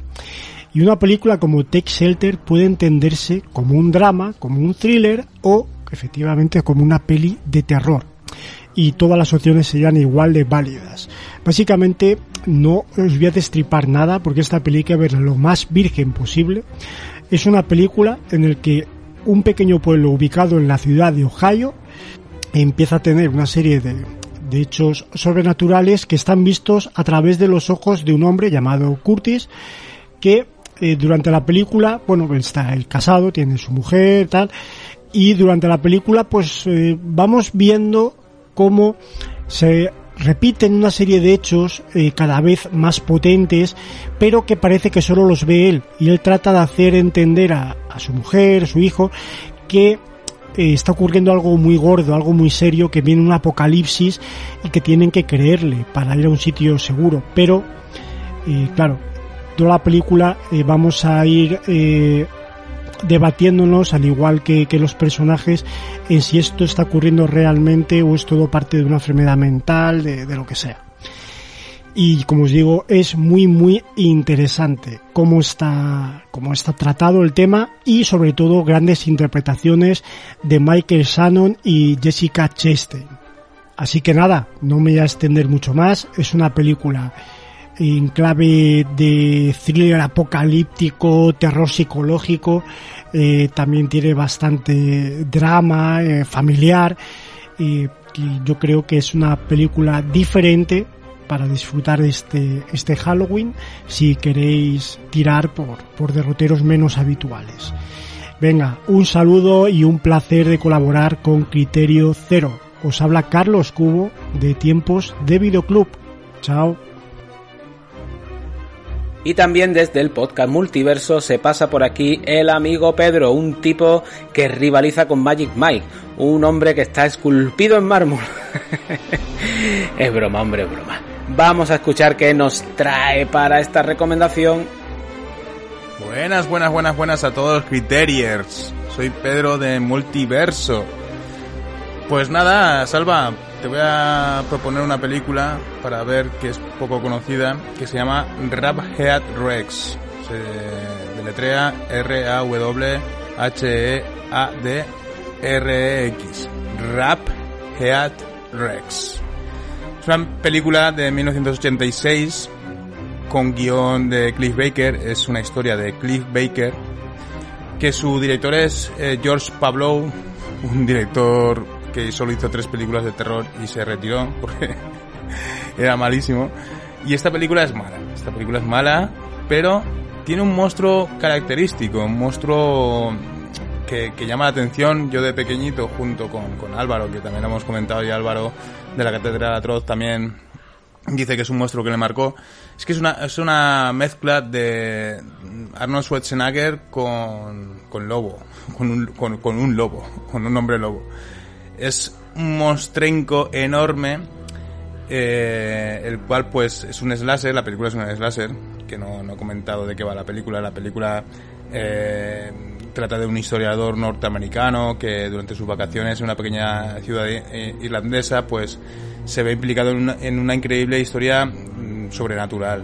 Eh, hay un granjero que arranca una antigua piedra y una fuerza oculta se lo, se lo lleva consigo a las entrañas de la tierra, y lo que hace es que se reencarne en una monstruosa criatura que se llama Rawhead, un antiguo lord oscuro de tiempos eh, inmemoriales de la Virgen Randa, que lleva una espantosa armadura de piel podrida y, bueno, eh, enseñando los, los pectorales porque es un trasunto de un un Schwarzenegger con bestia, y eso es lo que nos llamaba la atención. Pero la película es mala, eh, sinceramente yo no le daría más de un cinco, pero es curiosa porque es poco conocida y es un slasher de estos que, que, que cuando lo cuentas pues no muchos conocen. Así que esta es mi recomendación, Rawhead Rex. Y bueno, y otra que yo creo que, que sí que es una recomendación buena, que justamente acabo de verla, es Cabin in the Woods. Esa película donde no es lo que parece y estás viendo algo y luego acaba siendo otra cosa. Pues bueno, supongo que todos la hemos visto, no voy a decir más. Si nadie la, si alguien no la ha visto, Cabin in the Woods, película. Venga, un saludo, Salva. Y por último, pero no menos importante, el señor Wichito del podcast Mensaeros, con H, no con J, ¿vale?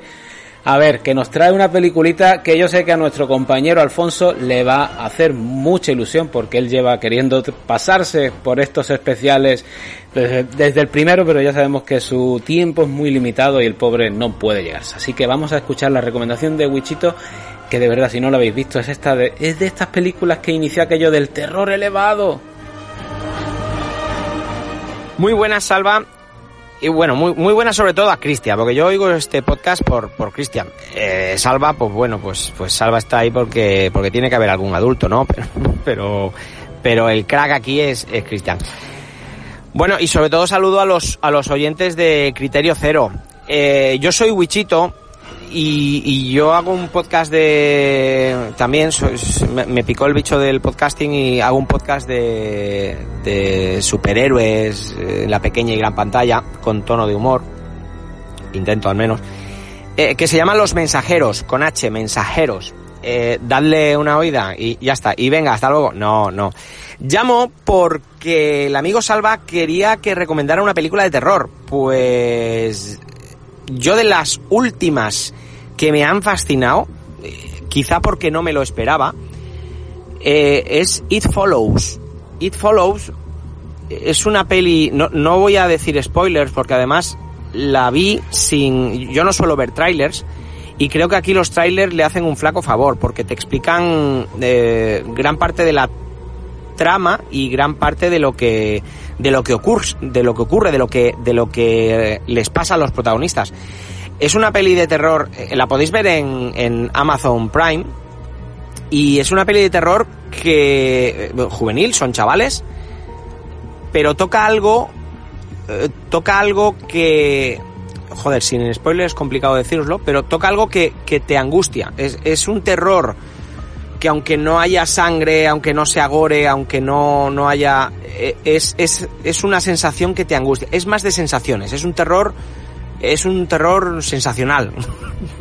No, es un terror de, de una sensación que te que te coge y realmente, ostras, a mí me hizo no tener miedo, pero sí sí sí pasarlo mal, sí decir, ostras, quizá también por la originalidad, ¿eh? Porque no, o al menos a mí no me suena o no conozco ninguna película que sea que sea como esta. Y nada, la recomiendo muchísimo. Yo, yo estoy convencido que no os dejará indiferentes, o sea, os va, os va a gustar. Es una peli bastante entretenida, se hace, es, es cortita, no, no es una peli de hora y media, eh, un poquito más, pero de verdad, yo creo que los actores, el casting está muy bien, aunque no son actores famosos, eh, que esto se agradece. Y, y no sé qué más deciros sin contaros ningún spoiler. Que la veáis y le digáis luego a Salva si no os ha gustado, las culpas para él. Bueno, lo dicho, un abrazo, eh, y, y eso, eh, mucho criterio. Y hasta aquí las recomendaciones de nuestros amigos de otros podcasts. Muchísimas gracias a todos por vuestro tiempo, de verdad, por complicaros la vida en mandarnos el audio.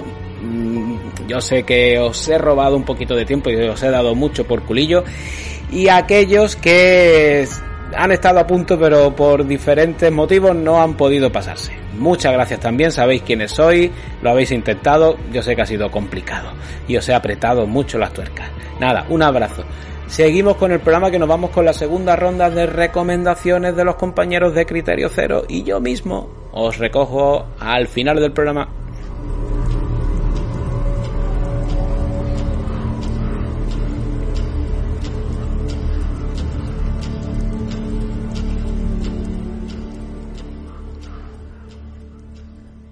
Seguimos aquí en Criterio Cero con nuestro especial de Halloween volumen dos, el de este año dos mil veintidós. Y vamos con la segunda ronda. Vamos a respetar el turno de antes. Y Javier, ¿qué nos trae usted? Aunque ya lo hemos anticipado antes. En un principio no me dejasteis traer Kazan, de Shaquille O'Neal. Esa sí que da miedo verla. Es terrorífica, pero no el terror que buscamos aquí. y no creo que duréis más de diez minutos. Eso ni comiendo, ni comiendo. Eso ni comiendo. Pues, después de ver La herencia de Valdemar, ¿por qué no vamos a ver La sombra prohibida? La herencia de Valdemar dos. De hecho, no se entiende la primera sin la segunda, vaya. Básicamente. Sí, la, la verdad es que sí, tardaron un par de años de, de estreno de una película a otra. Sí, que, y la otra... No, se estrenaron... Se estrenaron... y dos mil once, aunque mm. se rodaron en dos mil diez. Sí, la, yo, la, pa, la yo para mí que se habían estrenado casi consecutivas, separadas por meses, nada más. Creo que no, pero vale. O sea, a, a, a ciencia cierta. ¿Y qué vamos a hacer esta película? Esta película, antes de todo, pues hay un par de actores que no pudieron ni estrenarse o a poco de estrenar eh, concurrieron, que es Paul eh, Nash, Nashi, ¿no? Que es el hombre, Paul el hombre lobo, ¿no? Uh-huh. El lobo. Sí, sí, sí. Sí, sí de, y el otro también le estuvimos ahí, se me dio el nombre de este, de, de, del actor este, el Aleister.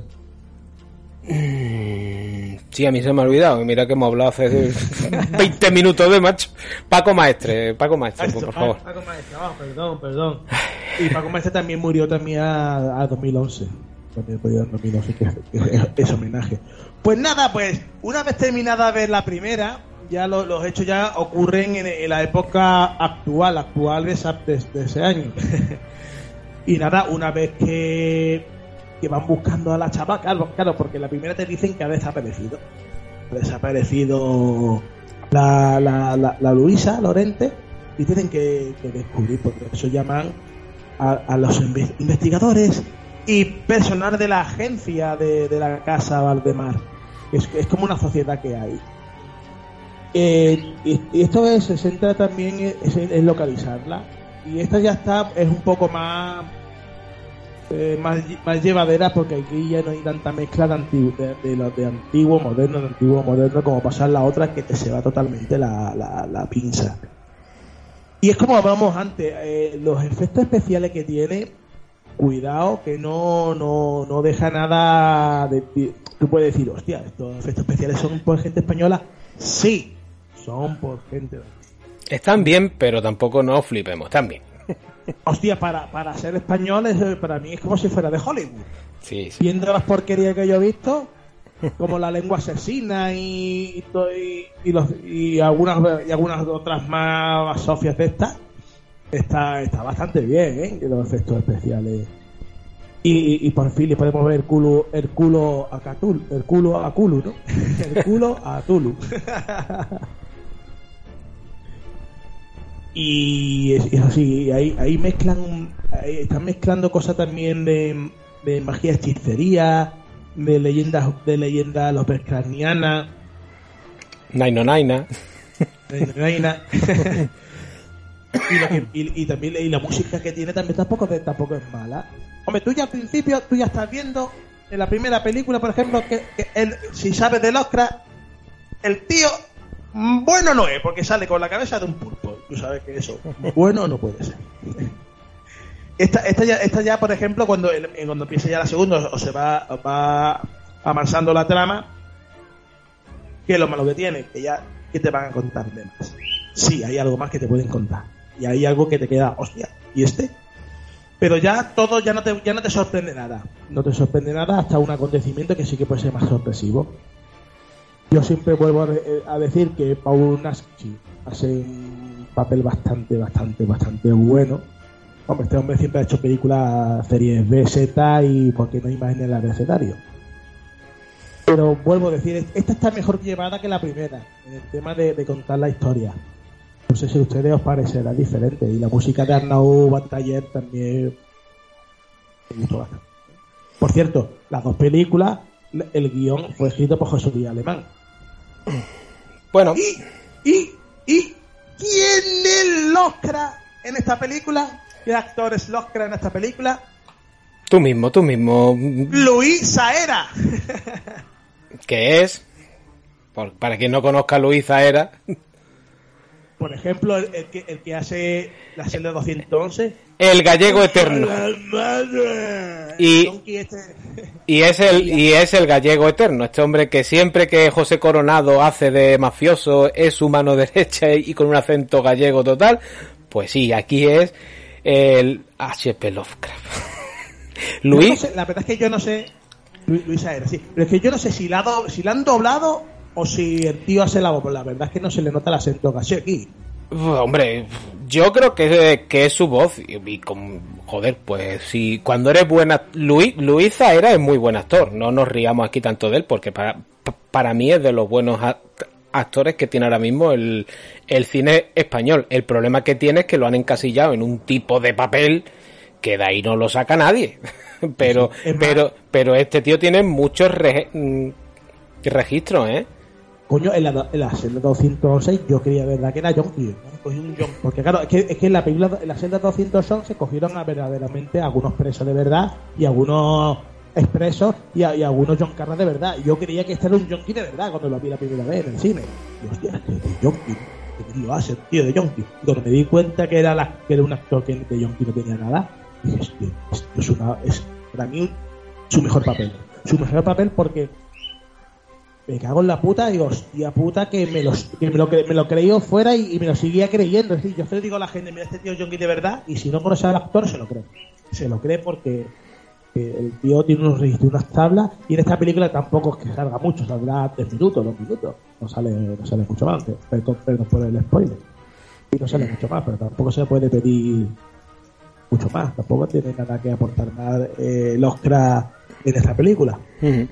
A ver, yo, si quieres ya hablamos de la, de la peli y, y te digo mi opinión. Esta es más dinámica que la primera, porque la primera se centra mucho en el pasado de la familia Valdemar, vale, y pierde creo que mucho tiempo en situar a los personajes hasta que no llega el, el desenlace del por qué pasa lo que pasa y está la, la maldición de la, de, de la casa Valdemar, ¿vale?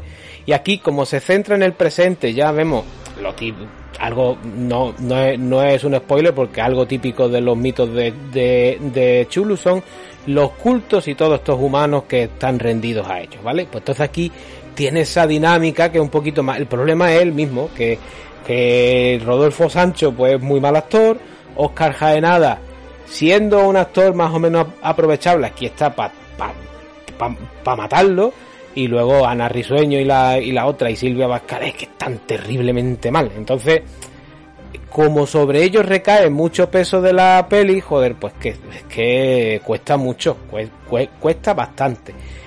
Pero si te olvidas de ello y te dejas llevar por la trama, está interesante, está interesante. Eh, A mí me parece que la que esta segunda parte, el problema es que no puedes verla sin ver la primera, es más llevadera, tiene más ritmo, es más disfrutona, por decirlo de, de alguna forma.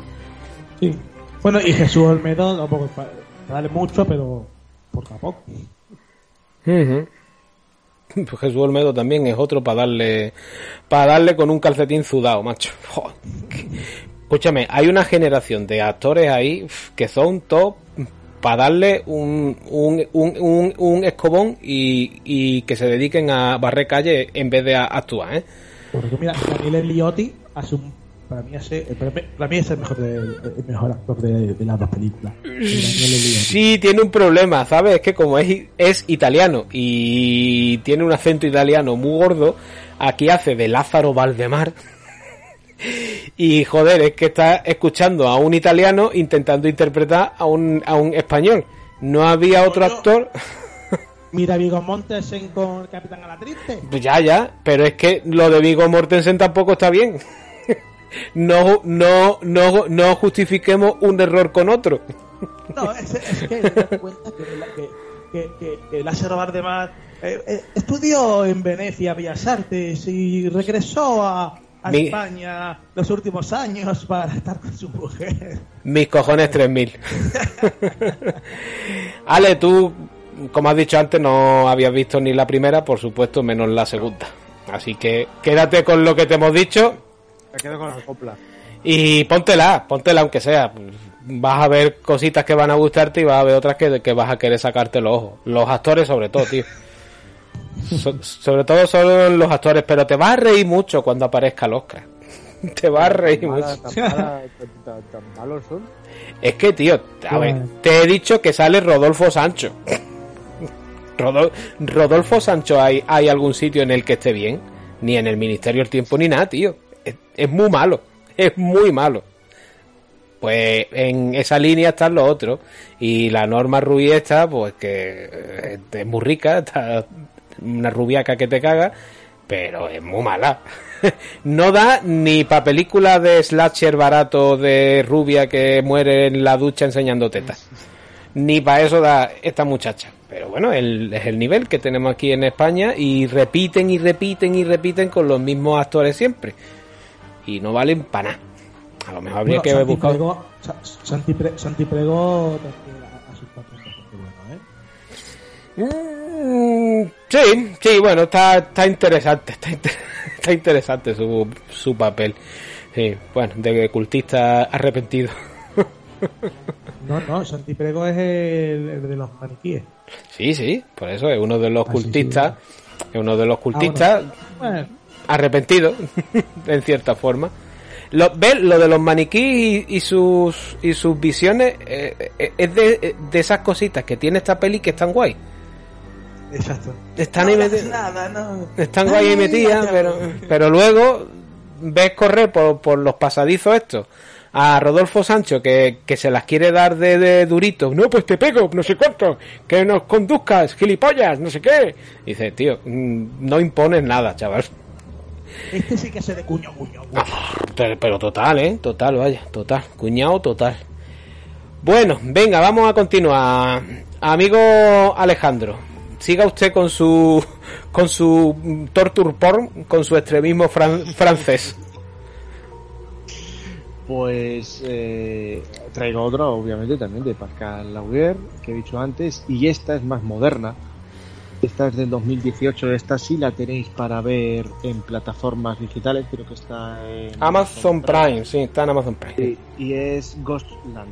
Ghostland eh, o Incidente en Ghostland también la podéis encontrar. Uf, es que tiene tiene otro... Pesadilla en el infierno, creo que... Pesadilla en el infierno me parece a mí que es en Latinoamérica.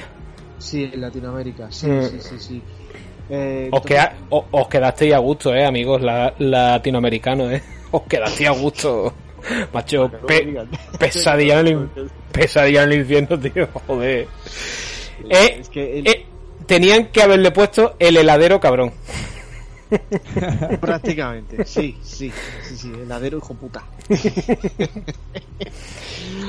eh, a ver, si en la anterior película que hemos dicho, Mártires, El, digamos que era todo uf, um, muy gore, muy sangriento. Esto es sangriento entre comillas, o sea, esto es gore entre comillas, digamos que es una otro tipo de tortura. Es más violencia física. Psicológica también. Y psicológica. O sea, es una tortura mental. Esto, mm. esto es una esto es una consecuencias de una tortura tanto física Y, y tortura mental, ¿no? Eh, aquí la, la premisa que nos pone es una madre que se va con sus dos hijas, eh, quiero recordar que heredaban una casa, si mal no recuerdo, uh-huh. Y en la primera noche, bueno, pues los atacan una banda de cabroncetes, por llamarlo suavemente. Y bueno, pues ahí se inicia... una serie de traumas, de acontecimientos, ellos, ellas tienen que sobrevivir a toda costa y digamos que la película va jugando como una especie como de flashback presente, que es la, una de las actrices, bueno, una de las protagonistas se convierte en escritora y bueno, pues de alguna manera va recordando también lo que ocurre en el, en el pasado, ¿no? De cómo sobrevive a, a esa... Eh, intrusión que, t- que tiene, ¿no? Es curioso porque esta película, digamos que estamos acostumbrados ya a ver muchos géneros de este terror que se llama Home Invasion, ¿no? eh, por ejemplo, la habéis dicho antes, ¿no? Eh, Los Extraños, la de eso, la de No Respires, todas estas, sí, sí.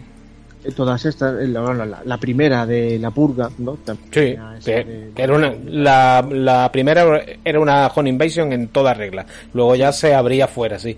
Uh-huh. Sí, sí. Eh, claro, pues aquí digamos que es una home invasion, pero... con torture porn. Sí, pero va más allá, o sea, también sí. tiene un, un, un giro de guión. Claro, luego tiene también un giro de guión. Tiene bastantes giros de guión. Sí, te sí, diría. Sí. O sea, yo creo que aquí, eh, a ver, no llega a lo mejor a, a esa película de Mártires, ¿no? Que se convirtió mm. tan mítica, pero yo creo que está está mejor elaborada en algunas cosas. A ver, también es otro tipo de terror, aunque siempre tiene su sello de identidad este, este director. Pero vamos, a mí esta me gustó muchísimo. También la, la ambientación que tiene, porque esta ya creo que sí es todo en, en Canadá. Y sí. se va, o sea, es todo en el exterior. Si en la primera de Mártires es todo interior, todo bastante claustrofóbico, aquí... principio sí, luego va jugando también con la casa, pero ves más exterior, digamos que es, eh, es otro planteamiento diferente. Digamos, a ver, la película a mí me, me encantó, me encantó. De hecho es que es... Eh, a, a mí me recuerda a una cosa que sentí cuando vi otra película de Jean-Pierre Jeunet, eh, cuando era un crío, la de La ciudad de los niños perdidos. Mm. Y la de esta, ay, la de que... Delicatessen. Esa, Delicatessen, Delicatessen, ¿no? A ver, a ver, al fin y al cabo es francés también. Lo que pasa es que, claro, este es mucho más, pobre, más sangriento, más duro, por así decirlo. Pero sí sentí esa misma, decir, hostias, me refiero a la ambientación, no en sí a la película, sino a la ambientación que tiene, cómo está construido, ¿no? Esta tiene una fotografía más parecida a la que utiliza a lo mejor David Fincher, o que, o que recuerda también un, po, un poco a la primera temporada de True Detective. O sea, tiene una producción un poco un poco mayor, ¿no? Eh, quizás es más accesible a la gente. Yo esta la veo mucho más accesible que... Sí, Martin. sí, sí, sí, sí. Yo la veo más, más accesible, pero a mí me gustó. A mí me gustó. A lo mejor la gente se esperaba ver otro Mártires, otro renacer de, de Pascal Laugier, pero no, yo creo que lo hace bastante bien. Ya el cine, habían pasado diez años, el cine obviamente va avanzando, nuevas técnicas, eh, el terror que se pone también de moda, por, por todas las películas que ha traído James Wan, eh, todas estas franquicias, ¿no? de los Warren, etcétera, con lo cual al fin y al cabo, quieras o no, aunque tengas tu propio sello de identidad, siempre tienes que... voy a variar un poco, voy a variar un poco, ¿no? Y aquí yo creo que lo que es a nivel a nivel personal, creo que como película es algo mejor que Mártires, pero Mártires impacta más. Mm. Pero esta yo lo considero algo algo mejor, a la elaboración del guión, el tratamiento de algunas cosas, etcétera, etcétera. No sé si es porque seguramente tuviera más presupuesto, que ya al convertirse en un director un poco más eh, de renombre dentro de este nicho de películas, pues es normal, ¿no? Uh-huh. Pero bueno, yo aún así la recomiendo, la recomiendo muchísimo, ¿no? De hecho, eh, también es cierto que luego cuando juegas a otros videojuegos, bueno, hoy está todo relacionado, ¿no? Hoy va de la manita unas cosas, el cine y los videojuegos. Pero quien haya jugado a Resident Evil ocho, quien haya jugado a Resident Evil ocho, hay una fase, ¿no?, en la que no tienes armas con el protagonista y se y está todo en, en dentro de una casa y con las muñecas de porcelana, con todo, etcétera, etcétera, y es uff, clavado. No, está, está muy bien, está muy bien. A mí me parece, a, a mí en el en el fondo de la historia me parece más redonda la, la de Mártires, pero oye, esta no le baja mucho a la saga, ¿eh? Eh, y se nota en esta que hay más presupuesto, que además eh, la de Mártires es una peli rodada con menos medios y en esta se ve más. Yo mmm, alabo aquí el trabajo de los especialistas, lo que han tenido que sufrir con los golpes que se pegan, macho, porque hay... Uff, Dios, hay cada costalazo en esta peli que dices tú, se ha, se ha tenido que matar. Se ha partido la, la columna o lo que sea, macho. Porque tiene unas escenas de te zarandeo por aquí, te lanzo contra esto, te pegas con esto. Uf, uf, uf, qué bien rodado está. El, el, el hijo puta rueda que te cagas, la verdad. Las cosas como son. Pero a mí me parece más redonda Mártires. Las cosas también, no sé si es que me interesa más la trama de aquella. O qué. Es que deja más pozo. Deja más pozo. Sí, sí. Deja más pozo que esta. Y, el, y, el, y, y, y esta trata de hacer demasiadas piruetas, para mi gusto. Llega un momento en el que hay giro sobre giro y, y, y creo que se pasa de frenada a lo mejor. ¿Sabes lo que te digo? Sí, sí, sí. A ver, aquí, aquí sobre todo eh, yo creo que se centra más en ese infierno mental, en mm. terror, con más terror psicológico, mm. eh, a diferencia que en la otra. Lo que pasa es que sí es cierto que, eh, que estamos diciendo, ¿no? Que Mártires deja mucho más pozo que Ghostland. Pero Ghostland también es bastante bastante buena. Yo creo que de, de así, de estos, de estos últimos años, junto con Hereditary, Midsommar y algunas otras... Sí, pero es muy distinta esta peli, ¿eh? No, no me la... Sí, esto va en otra línea, tío. Sí, sí, sí. Esto no es el, el, el, el llamado terror elevado ese. De... Sí, el terror profundo, terror mm, elevado. Esto es más... Esta, esta, esta, esto es muy... Sa... Esto, esto es salvaje. Esto es sí, muy salvaje. Más salvaje, más salvaje. Mm. Yo creo que es un tipo de cine que pues, lo harán ya solamente dos o tres, ¿eh? Mm. El resto, al fin y al cabo... Mira, toda toda esta gente, los, los Pascal Laugier, el, el, Eli Roth, eh, Alexandre Aja, yo creo que se tuvieron que criar viendo el cine de terror setentero, a, a, aquella La última casa a la izquierda de Wes Craven, La matanza de, de Texas de, de Toby Hooper, El holocausto caníbal, porque macho, todo, todo aquello está en el cine de esta gente... cuando les han dado manga ancha para hacer lo que ellos han querido. Luego Alexandre Aja se fue a Hollywood y, y se amariconó un poco. Pasa, se, pasa, no, pasa. Con todo y con eso, la de el remake de Las colinas tienen ojos suyos, puf, es un puñetero peliculón. Y mantiene toda esa esencia de este torture porn que tanto puso él en boga allí en Francia y que Pascal Laugier creo que es su alumno aventajado, como he dicho antes. Eh, Javi, ¿tú qué tal con esta Ghostland? ¿Qué te parece? ¿Mejor, peor que Mártires? ¿Te ha gustado, no te ha gustado? Me ha gustado más. Ah, mira. Pues, sí, sí, a mí me ha gustado más. ¿Qué uh-huh. tiene en común esta película con la que yo he hablado antes de La herencia de Valdemar? ¿Qué tienen...? ¿Temporales esos? No, oh. aparte. De eh. que sale el Lovecraft, pero en, en el ah. Ghostland sale el Lovecraft que parece un... el Lovecraft vasco, un, con un mentón que te caga. ¿Y salen fotos? Sí, fotos, que ese es el, es el, es el escritor favorito de sí, Elizabeth Keller. Sí, es el escritor de ella. Es, es su, su, su, su, su icono a, a seguir y tiene una foto suya allí en su escritorio, vaya. Y cuando sale el Oscar ahí, que parece un vasco. ¿No? Sí, sí, luego intentan de recrearlo en persona y les queda regulín. Parece más, no sé si un guiñol o, o un personaje de, lo, de, lo, de los chanantes. Sí, sí. Me gusta más el Lovecraft de Valdemar que el de Lovecraft de... No, no, no. El de Valdemar tampoco me gusta. No, no me quieras llevar a tu huerto. No me quieras llevar a tu huerto. El galleguiño, el galleguiño Lovecraft no me gusta.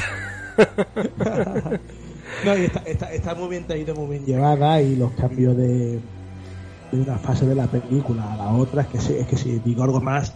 Le metemos un spoilazo bueno. De la fase de una a la otra está muy bien traída, muy bien llevada, muy bien contada. Y tú no sabes de lo que es real, de lo irreal y de lo que está pasando de verdad hasta cuando ya llevas bastante visto de la película. ¿A ustedes nos ha parecido que al principio de la película, en la escena del camión de los cojones, ¿no has recordado a The Jeepers Creepers? Sí, un poquito, un poquito. Sí, no, va pitando.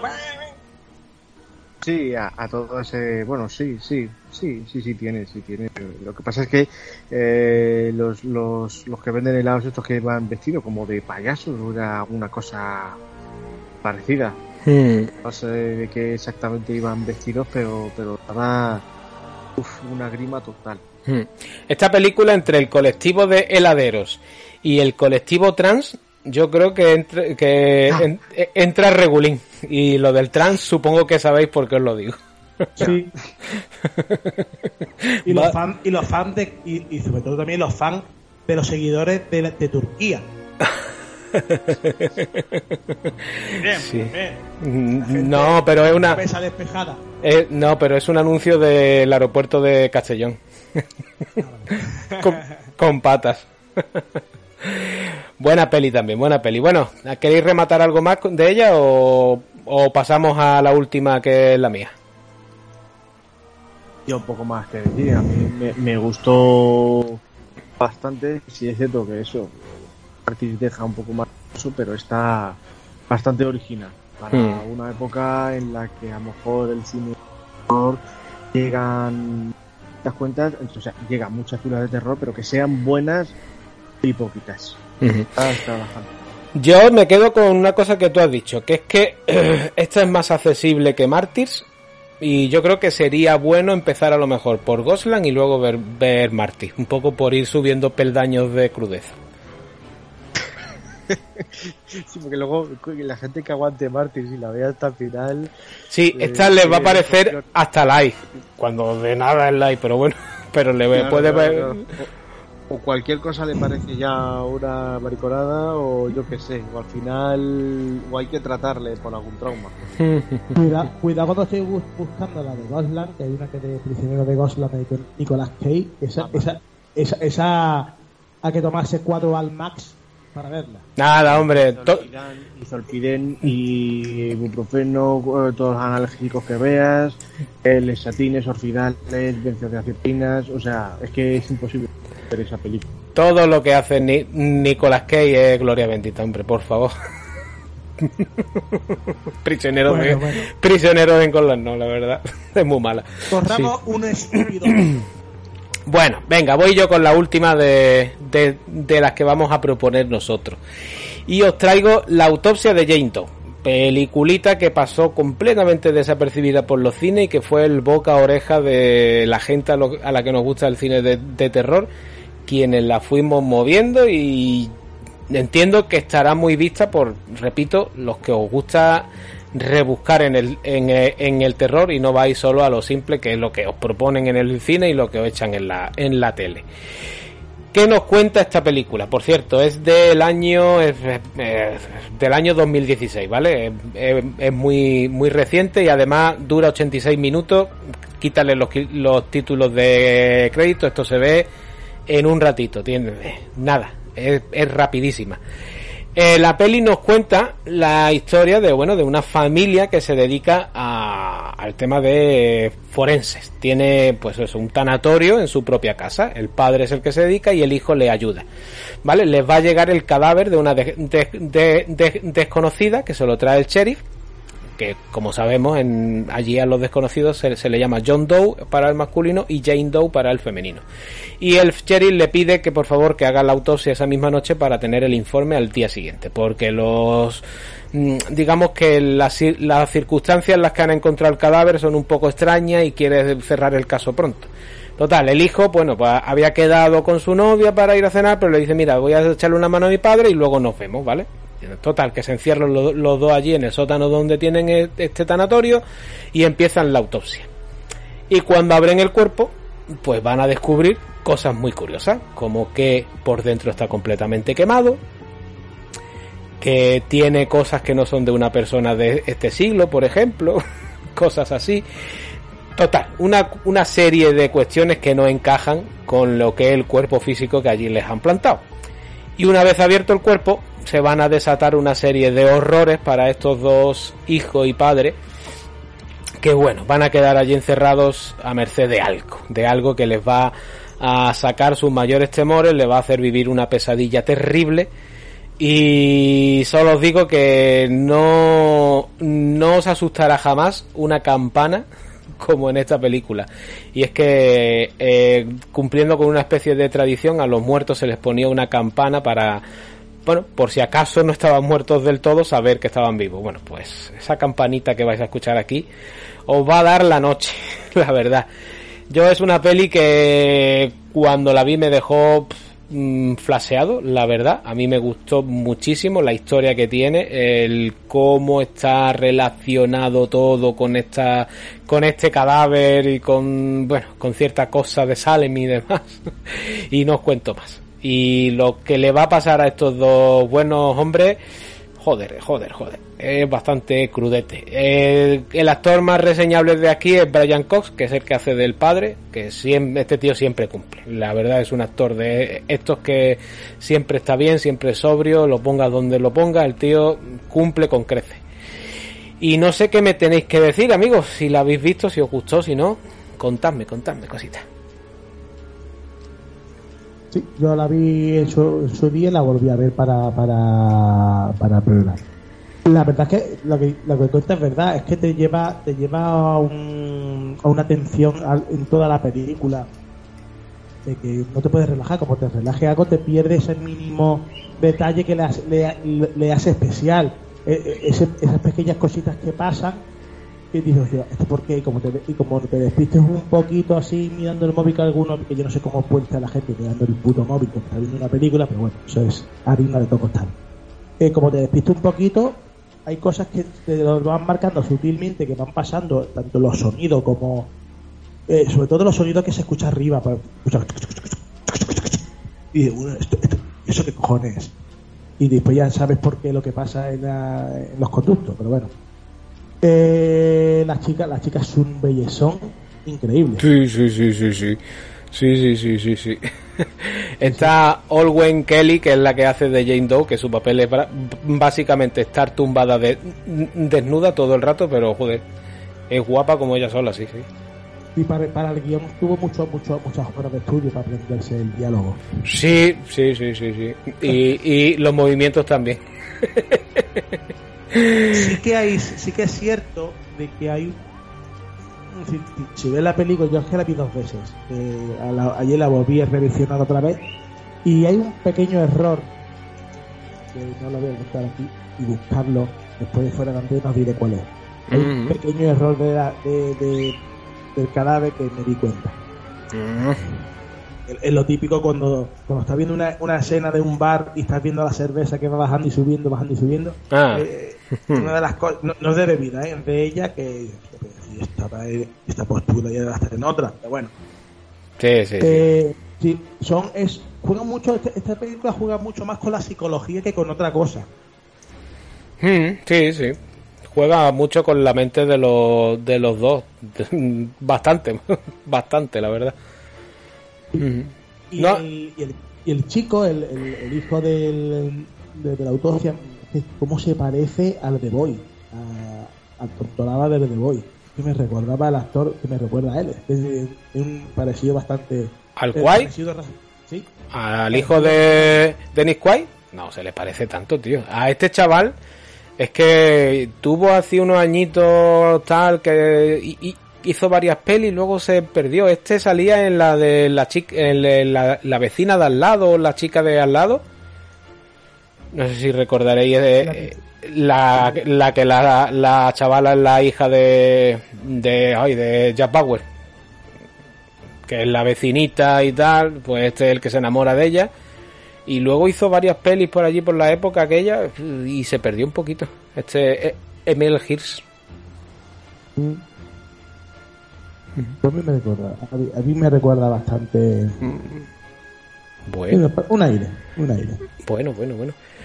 Ale, ¿tú qué tal con la autopsia de Jane Doe? ¿La has visto? Sí, sí, sí, sí, la he visto un par de veces además. La vi en su día cuando se estrenó en el dos mil dieciséis o así, creo recordar. No sé, dos mil dieciséis. Sí, sí, sí. dos mil dieciséis. Pues, luego la vi no hace mucho. Creo que la llegaron a poner, no sé si era Netflix o en H B O. Está, está, está, está... Espérate, sigue tú y ahora os lo digo. ¿Dónde no sé está? Si era en H B O o en, o en Netflix, no sé, en una de las dos creo que, que está. Y la vi no hace mucho, la verdad. Y a ver, la primera vez que la vi, sí es cierto que me gustó algo más eh, que la segunda vez, o sea... Me sigue pareciendo que es una película que está bastante bien. Lo que pasa es que en la primera mitad creo que está elaboran más tensión, más de thriller. Te he dicho antes que, que Javi, ¿no? Que era como algo más de terror psicológico, así. Sí. Eh, o sea, esa parte está bastante bien. Luego ya, obviamente, claro, cuando toca en la segunda, la segunda parte ya trama que se va todo, ya empieza lo que tiene que empezar. Pues hombre, a ver, no está mal, no está mal, pero sí es cierto que ya tramas en lo que hemos visto ya de otras películas de cine de terror, más moderno, más convencional, mm.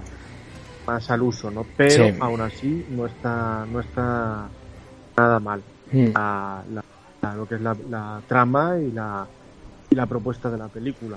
Mm. Cuando se sí. desvela el, cuando se desvela el pastel, digamos, y quieren poner solución, empieza, ya coge un poco carrerilla en la peli, es más sí. jam, jam screen bara, eh, baratucho, la verdad. Hay muchos momentos que está de, de sobresalto barato y pierde toda la tensión inicial, pero hasta que no se desvela el tema y ellos no se coscan de lo que está pasando, joder, la peli tiene una tensión y un misterio que para mí, para mí está bastante guay.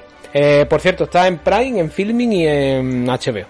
Ah, vale, vale, vale, pues por entonces la, la vería en, en H B O. Eh, ah, sí es cierto que la parte esta, en la, cuando están haciendo la autopsia, etcétera, que está ahí, bueno, la, lo que es la primera parte de la, la primera mitad de la, de la película, ¿no? No sé por qué, pero la última vez que la he visto, a mí ha venido a la cabeza la primera temporada, hablando de Flanagan también, La maldición de Hill House. Sí. Sí. No hay spoiler, pero hay un momento que digo, hostias, uh-huh. eh, uh, está... no sé, me recordó, me recordó así, ¿no? Sí, sí, sí, sí. Sea, sea lo que te refieres. Claro, claro, claro, pues sí. Hostias, no, no está mal, no está uh-huh. mal. No, pero lo que es en sí la película, pues sí, sí tiene una atmósfera de mal rollo. Sobre todo la gente que se, que se dedica a esto, ¿no? O, o como antiguamente en España, los que se ha dedicado a muchos más jóvenes, allí en León, pues tenía una casa y en la casa amortajaban también al muerto, que se ha hecho dos años, ¿no? Lo que pasa es que, claro, pues ahí queda el tema, ¿no? No sabes lo que estás amortajando realmente y, claro, eh, me gusta, me gusta. Esa, esa, esa cosa sí, sí, sí le tengo que decir, hostias. Madre. Si hubiesen indagado un poquito más por ahí, hubiesen dejado ya lo último, el último tercio ya con los jumpscare esos, pues de puta madre. Ya hubiese mm. sido redonda de, de sobresaliente, pero aún así una... mm, autopsia es la que le vamos a tener que hacer a tu micro y a tu ordenador, tío. No, joder, ¿se ha cortado? Sí, sí, no te preocupes, no te preocupes. Creo que se te ha entendido bueno. lo que quería de decir. Eso ha sido... Si no, recórtame, si no, recórtame un poco. Nada, no, no, no te preocupes, no, no voy a recortarte nada. Creo, creo que se te ha entendido bien. Vale, tú, porque si no, tú me recortas y a tomar por culo. Ah, me recortas un poco o lo que tú creas que tiene más sentido o no, lo vas quitando y ya está. Que es lo que me ha tocado hacer a mí cuando estoy editando un programa este de cuatro horas que al final se va a quedar en, en yo no sé. Ay, problemas de la edición, no os preocupéis. El problema Pero... es que se corten los audios lo tiene Jane Doe. Sí, yo he, yo he escuchado una campanita, yo no sé vosotros. Sí. ¿Te has dado cuenta, Salva, que has traído películas que solo hacen cuatro actores, verdad? Sí, sí, eh, eh, es verdad, y en, y en entornos súper reducidos. Estoy pensándolo ahora y tiene eso en común con, con la con la caída de la casa Usher. Y además hemos vuelto a nombrar a, a Mike a Mike Flanagan, que nos gusta, que nos gusta, que es bueno de Flanagan, sí señor, sí señor. Bueno chicos, pues yo creo que con estas recomendaciones, más las que nos hayan dejado en la pausita los compañeros, hay aquí, hay aquí bastante tareita, tareita. Yo... Mira, no las he visto, pero sí hay varias cosillas que por esta fecha van a estar rondando en los cines que yo tengo muchas ganas de ver. No sé vosotros, a mí esa de Smile, que la campaña publicitaria que le están haciendo en Estados Unidos, me parece gloriosa, eso de colar entre el público en grandes acontecimientos a gente con la camiseta de la peli y con esa cara de mal rollo con la sonrisa. Oh. Ay, esa peli tiene buena pinta. Y la de... Bueno, aparte de Halloween Ends, claro, que eso es... Y soy Gloria Bendita, seguro. Y... Joder, había otra de, de terror que se estrena estos días y se me ha olvidado por completo. Me acabo de quedar en blanco, amigos. La, la de No ya está estrenada, que está muy dura, sí. Si no la viví. Gracias. Me gustó, sí. Gracias, Vendemoto, Jordan Peele. Jordan Peele es eh, el Alex Iglesias eh, afroamericano. Empieza todas sus películas muy bien. Tiene un, una cosita así que... Una tramita que dices tú, oye, qué, qué bien está esto, qué interesante. Y derrapa en todos sus finales, macho. Derrapa en todos. Derrapa en todos. Va perdiendo fuerza, eso sí, la película va perdiendo fuerza, pero si no le haces mucho caso a eso, la película... Oye, sí, eso también es muy corta. Y este hombre, y, y este hombre yo creo que cuanto menos hable en ruedas de prensa y de entrevistas, mejor, porque es un bocachancla de mucho cuidado. Sí, sí, yo por eso paso de... Se ha erigido, yo creo que en el en el Spike Lee de esta época, pero de muy mala manera, y, y, y dice absurdeces como que nunca haría una película con un reparto blanco y tal. A ver, si vas de inclusivo y de tal, eres el, el más racista del, del sí, mundo. Suele, Amigo suele, mío. Suele, suele pasar, suele pasar. Yo, eh, si me permites, eh, solamente quiero hacer una recomendación. Sí, venga. Es, es como un apunte que, que siempre tengo en estas fechas. Y es recomendar, por favor, por favor, El Exorcista parte tres. Ah, sí, por supuesto. Es igual de buena que la primera, joder. Eh, película reivindicada, siempre me paso reivindicando esta película, El Exorcista parte tres. La monja, Dios mío. Y las tijeras, oh, qué, qué cena, por Dios. Súper bien grabada. Sí, sí, sí. Mira, la, la otra peli que yo iba a recomendar, bueno, i, iba a recomendar, que yo le tengo el, el, el ojo echado y que, y que se tiene que estrenar, no sé si, si se habrá estrenado ya en cine, es Barbarian. Es una peli que tiene a Bill Skarsgård como, como prota, vuelve por ahí Justin Long, que estaba súper perdido. Recordemos el chavalito que debutó con la de Jeepers Creepers, que luego fue el socio de Bruce Willis en La Jungla cuatro, que tuvo como su época de gloria, y no sé si fue con la peli de Kevin Smith, la del podcaster que se echó a perder y desapareció de, de la faz de la tierra, y vuelve en esta, y la están poniendo todo el mundo muy bien, y directores como James Gunn y toda esta gente hablan de ella como la peli de, de terror que hay que ver este año y tal. No sé, no sé, me tiene intrigadísimo. Va de un tema así de, de alquileres tipo R and B, una casa que de repente está doblemente alquilada y esconde algo raro en un sótano. No sé más, pero tiene una pinta tremendísima, la verdad. Lo mismo luego es un chasco y, y, y, y estoy aquí hablando mierda, pero tiene buena pinta, oye. Y sí, El Exorcista tres, por supuesto, siempre. Nada, la segunda parte a Carca. Eh, la y, primera y tercera parte gloriosas. Y la y la del comienzo esa que hicieron, que además sí, hay dos no versiones. Sí, pero pero qué versión es la buena, porque hay dos y las dos para mí son regulares, la verdad. Yo bueno, solamente creo que he visto una, ¿eh? Y no me pareció tan mala como la del Exorcista dos y luego la, la basura de serie del Exorcista, que por favor no veáis eso, no veáis.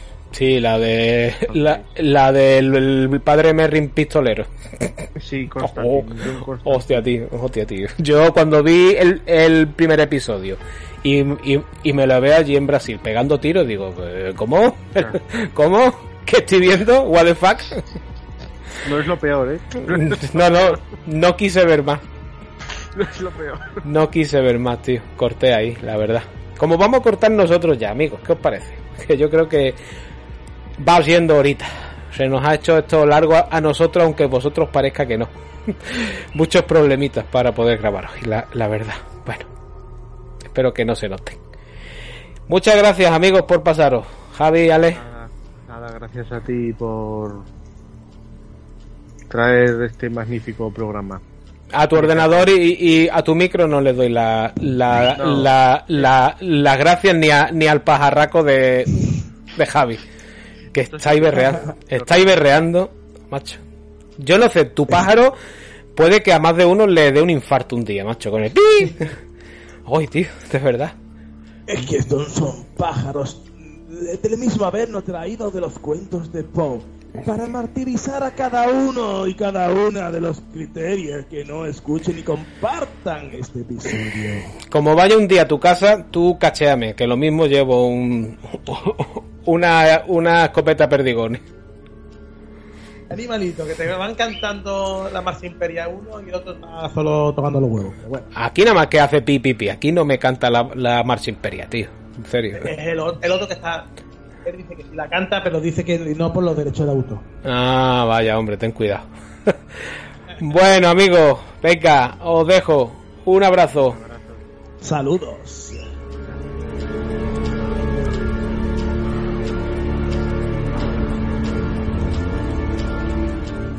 Y hasta aquí nuestro especial de Halloween volumen dos de este año dos mil veintidós. Espero que algunas de las recomendaciones que se han pasado por aquí os interesen. Ya nos diréis si os han gustado o no, si es que no las habíais visto. Y si las habéis visto ya, pues decidnos si estáis de acuerdo con que son películas recomendables. Pero sobre todo ahora lo que quiero es que os vayáis a la caja de comentarios y nos recomendéis vosotros a nosotros. Da igual, peli, serie, videojuego, libro, cómic, lo que queráis. Pero decidnos, comentadnos, queremos apuntar ahí y tener una larga lista de cositas que ver y que el resto de oyentes que también se pasen por los comentarios los vean y se apunten también a verlas.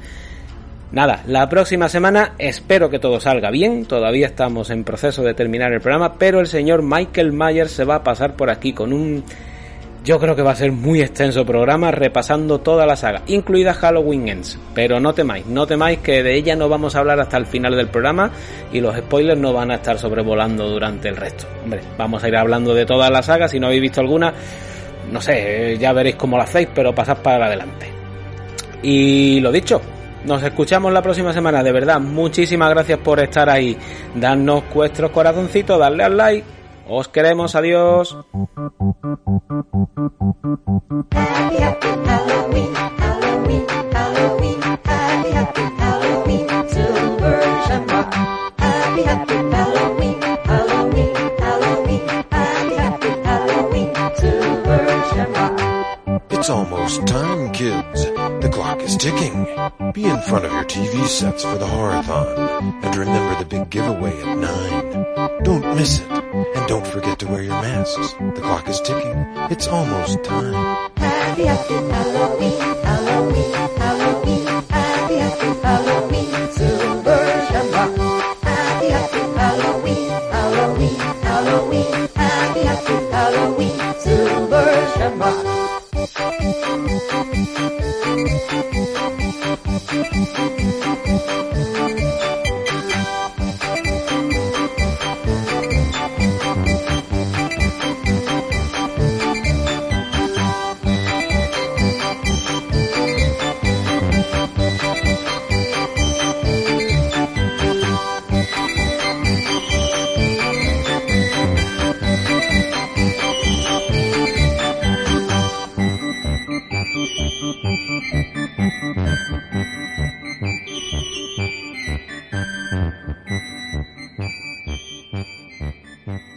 Mm-hmm.